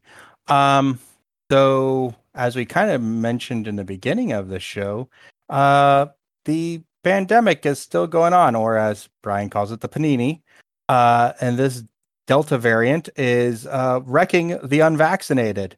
So go get vaccinated. Um, Please go get vaccinated. yeah. Please. uh, and and I, I'm seeing some places are now are consider are reinstituting uh, masks. So hey, why don't you put on a mask? Continue to wash your hands. Yeah. Uh, Mhm. Sanitizers. A stuff big jerk. I was gonna say our our, our our our other co-host Pete would say, "Don't be a dick." yes. Um, and uh, and as always, uh, this podcast believes that Black Lives Matter, trans rights are human rights, and love is love. We thank you for listening this week. We look forward to talking to you next week. And as Will would say, leave the world a better place than the way you found it, kids. Later, taters. Bang. Hey there, listener. Before we get out of here, just want to uh, ask you to do us a little favor. Um, two little favors. One, if you go to Apple Podcasts, leave us a rating and review there. Five stars would be great, but hey, we're leaving that up to you. And second would be share the podcast with your friends, family, coworkers, whoever you think would enjoy a deep dive into geek culture. Uh, that would definitely help us. Thanks for listening. The preceding program was brought to you by Armored Bear Productions.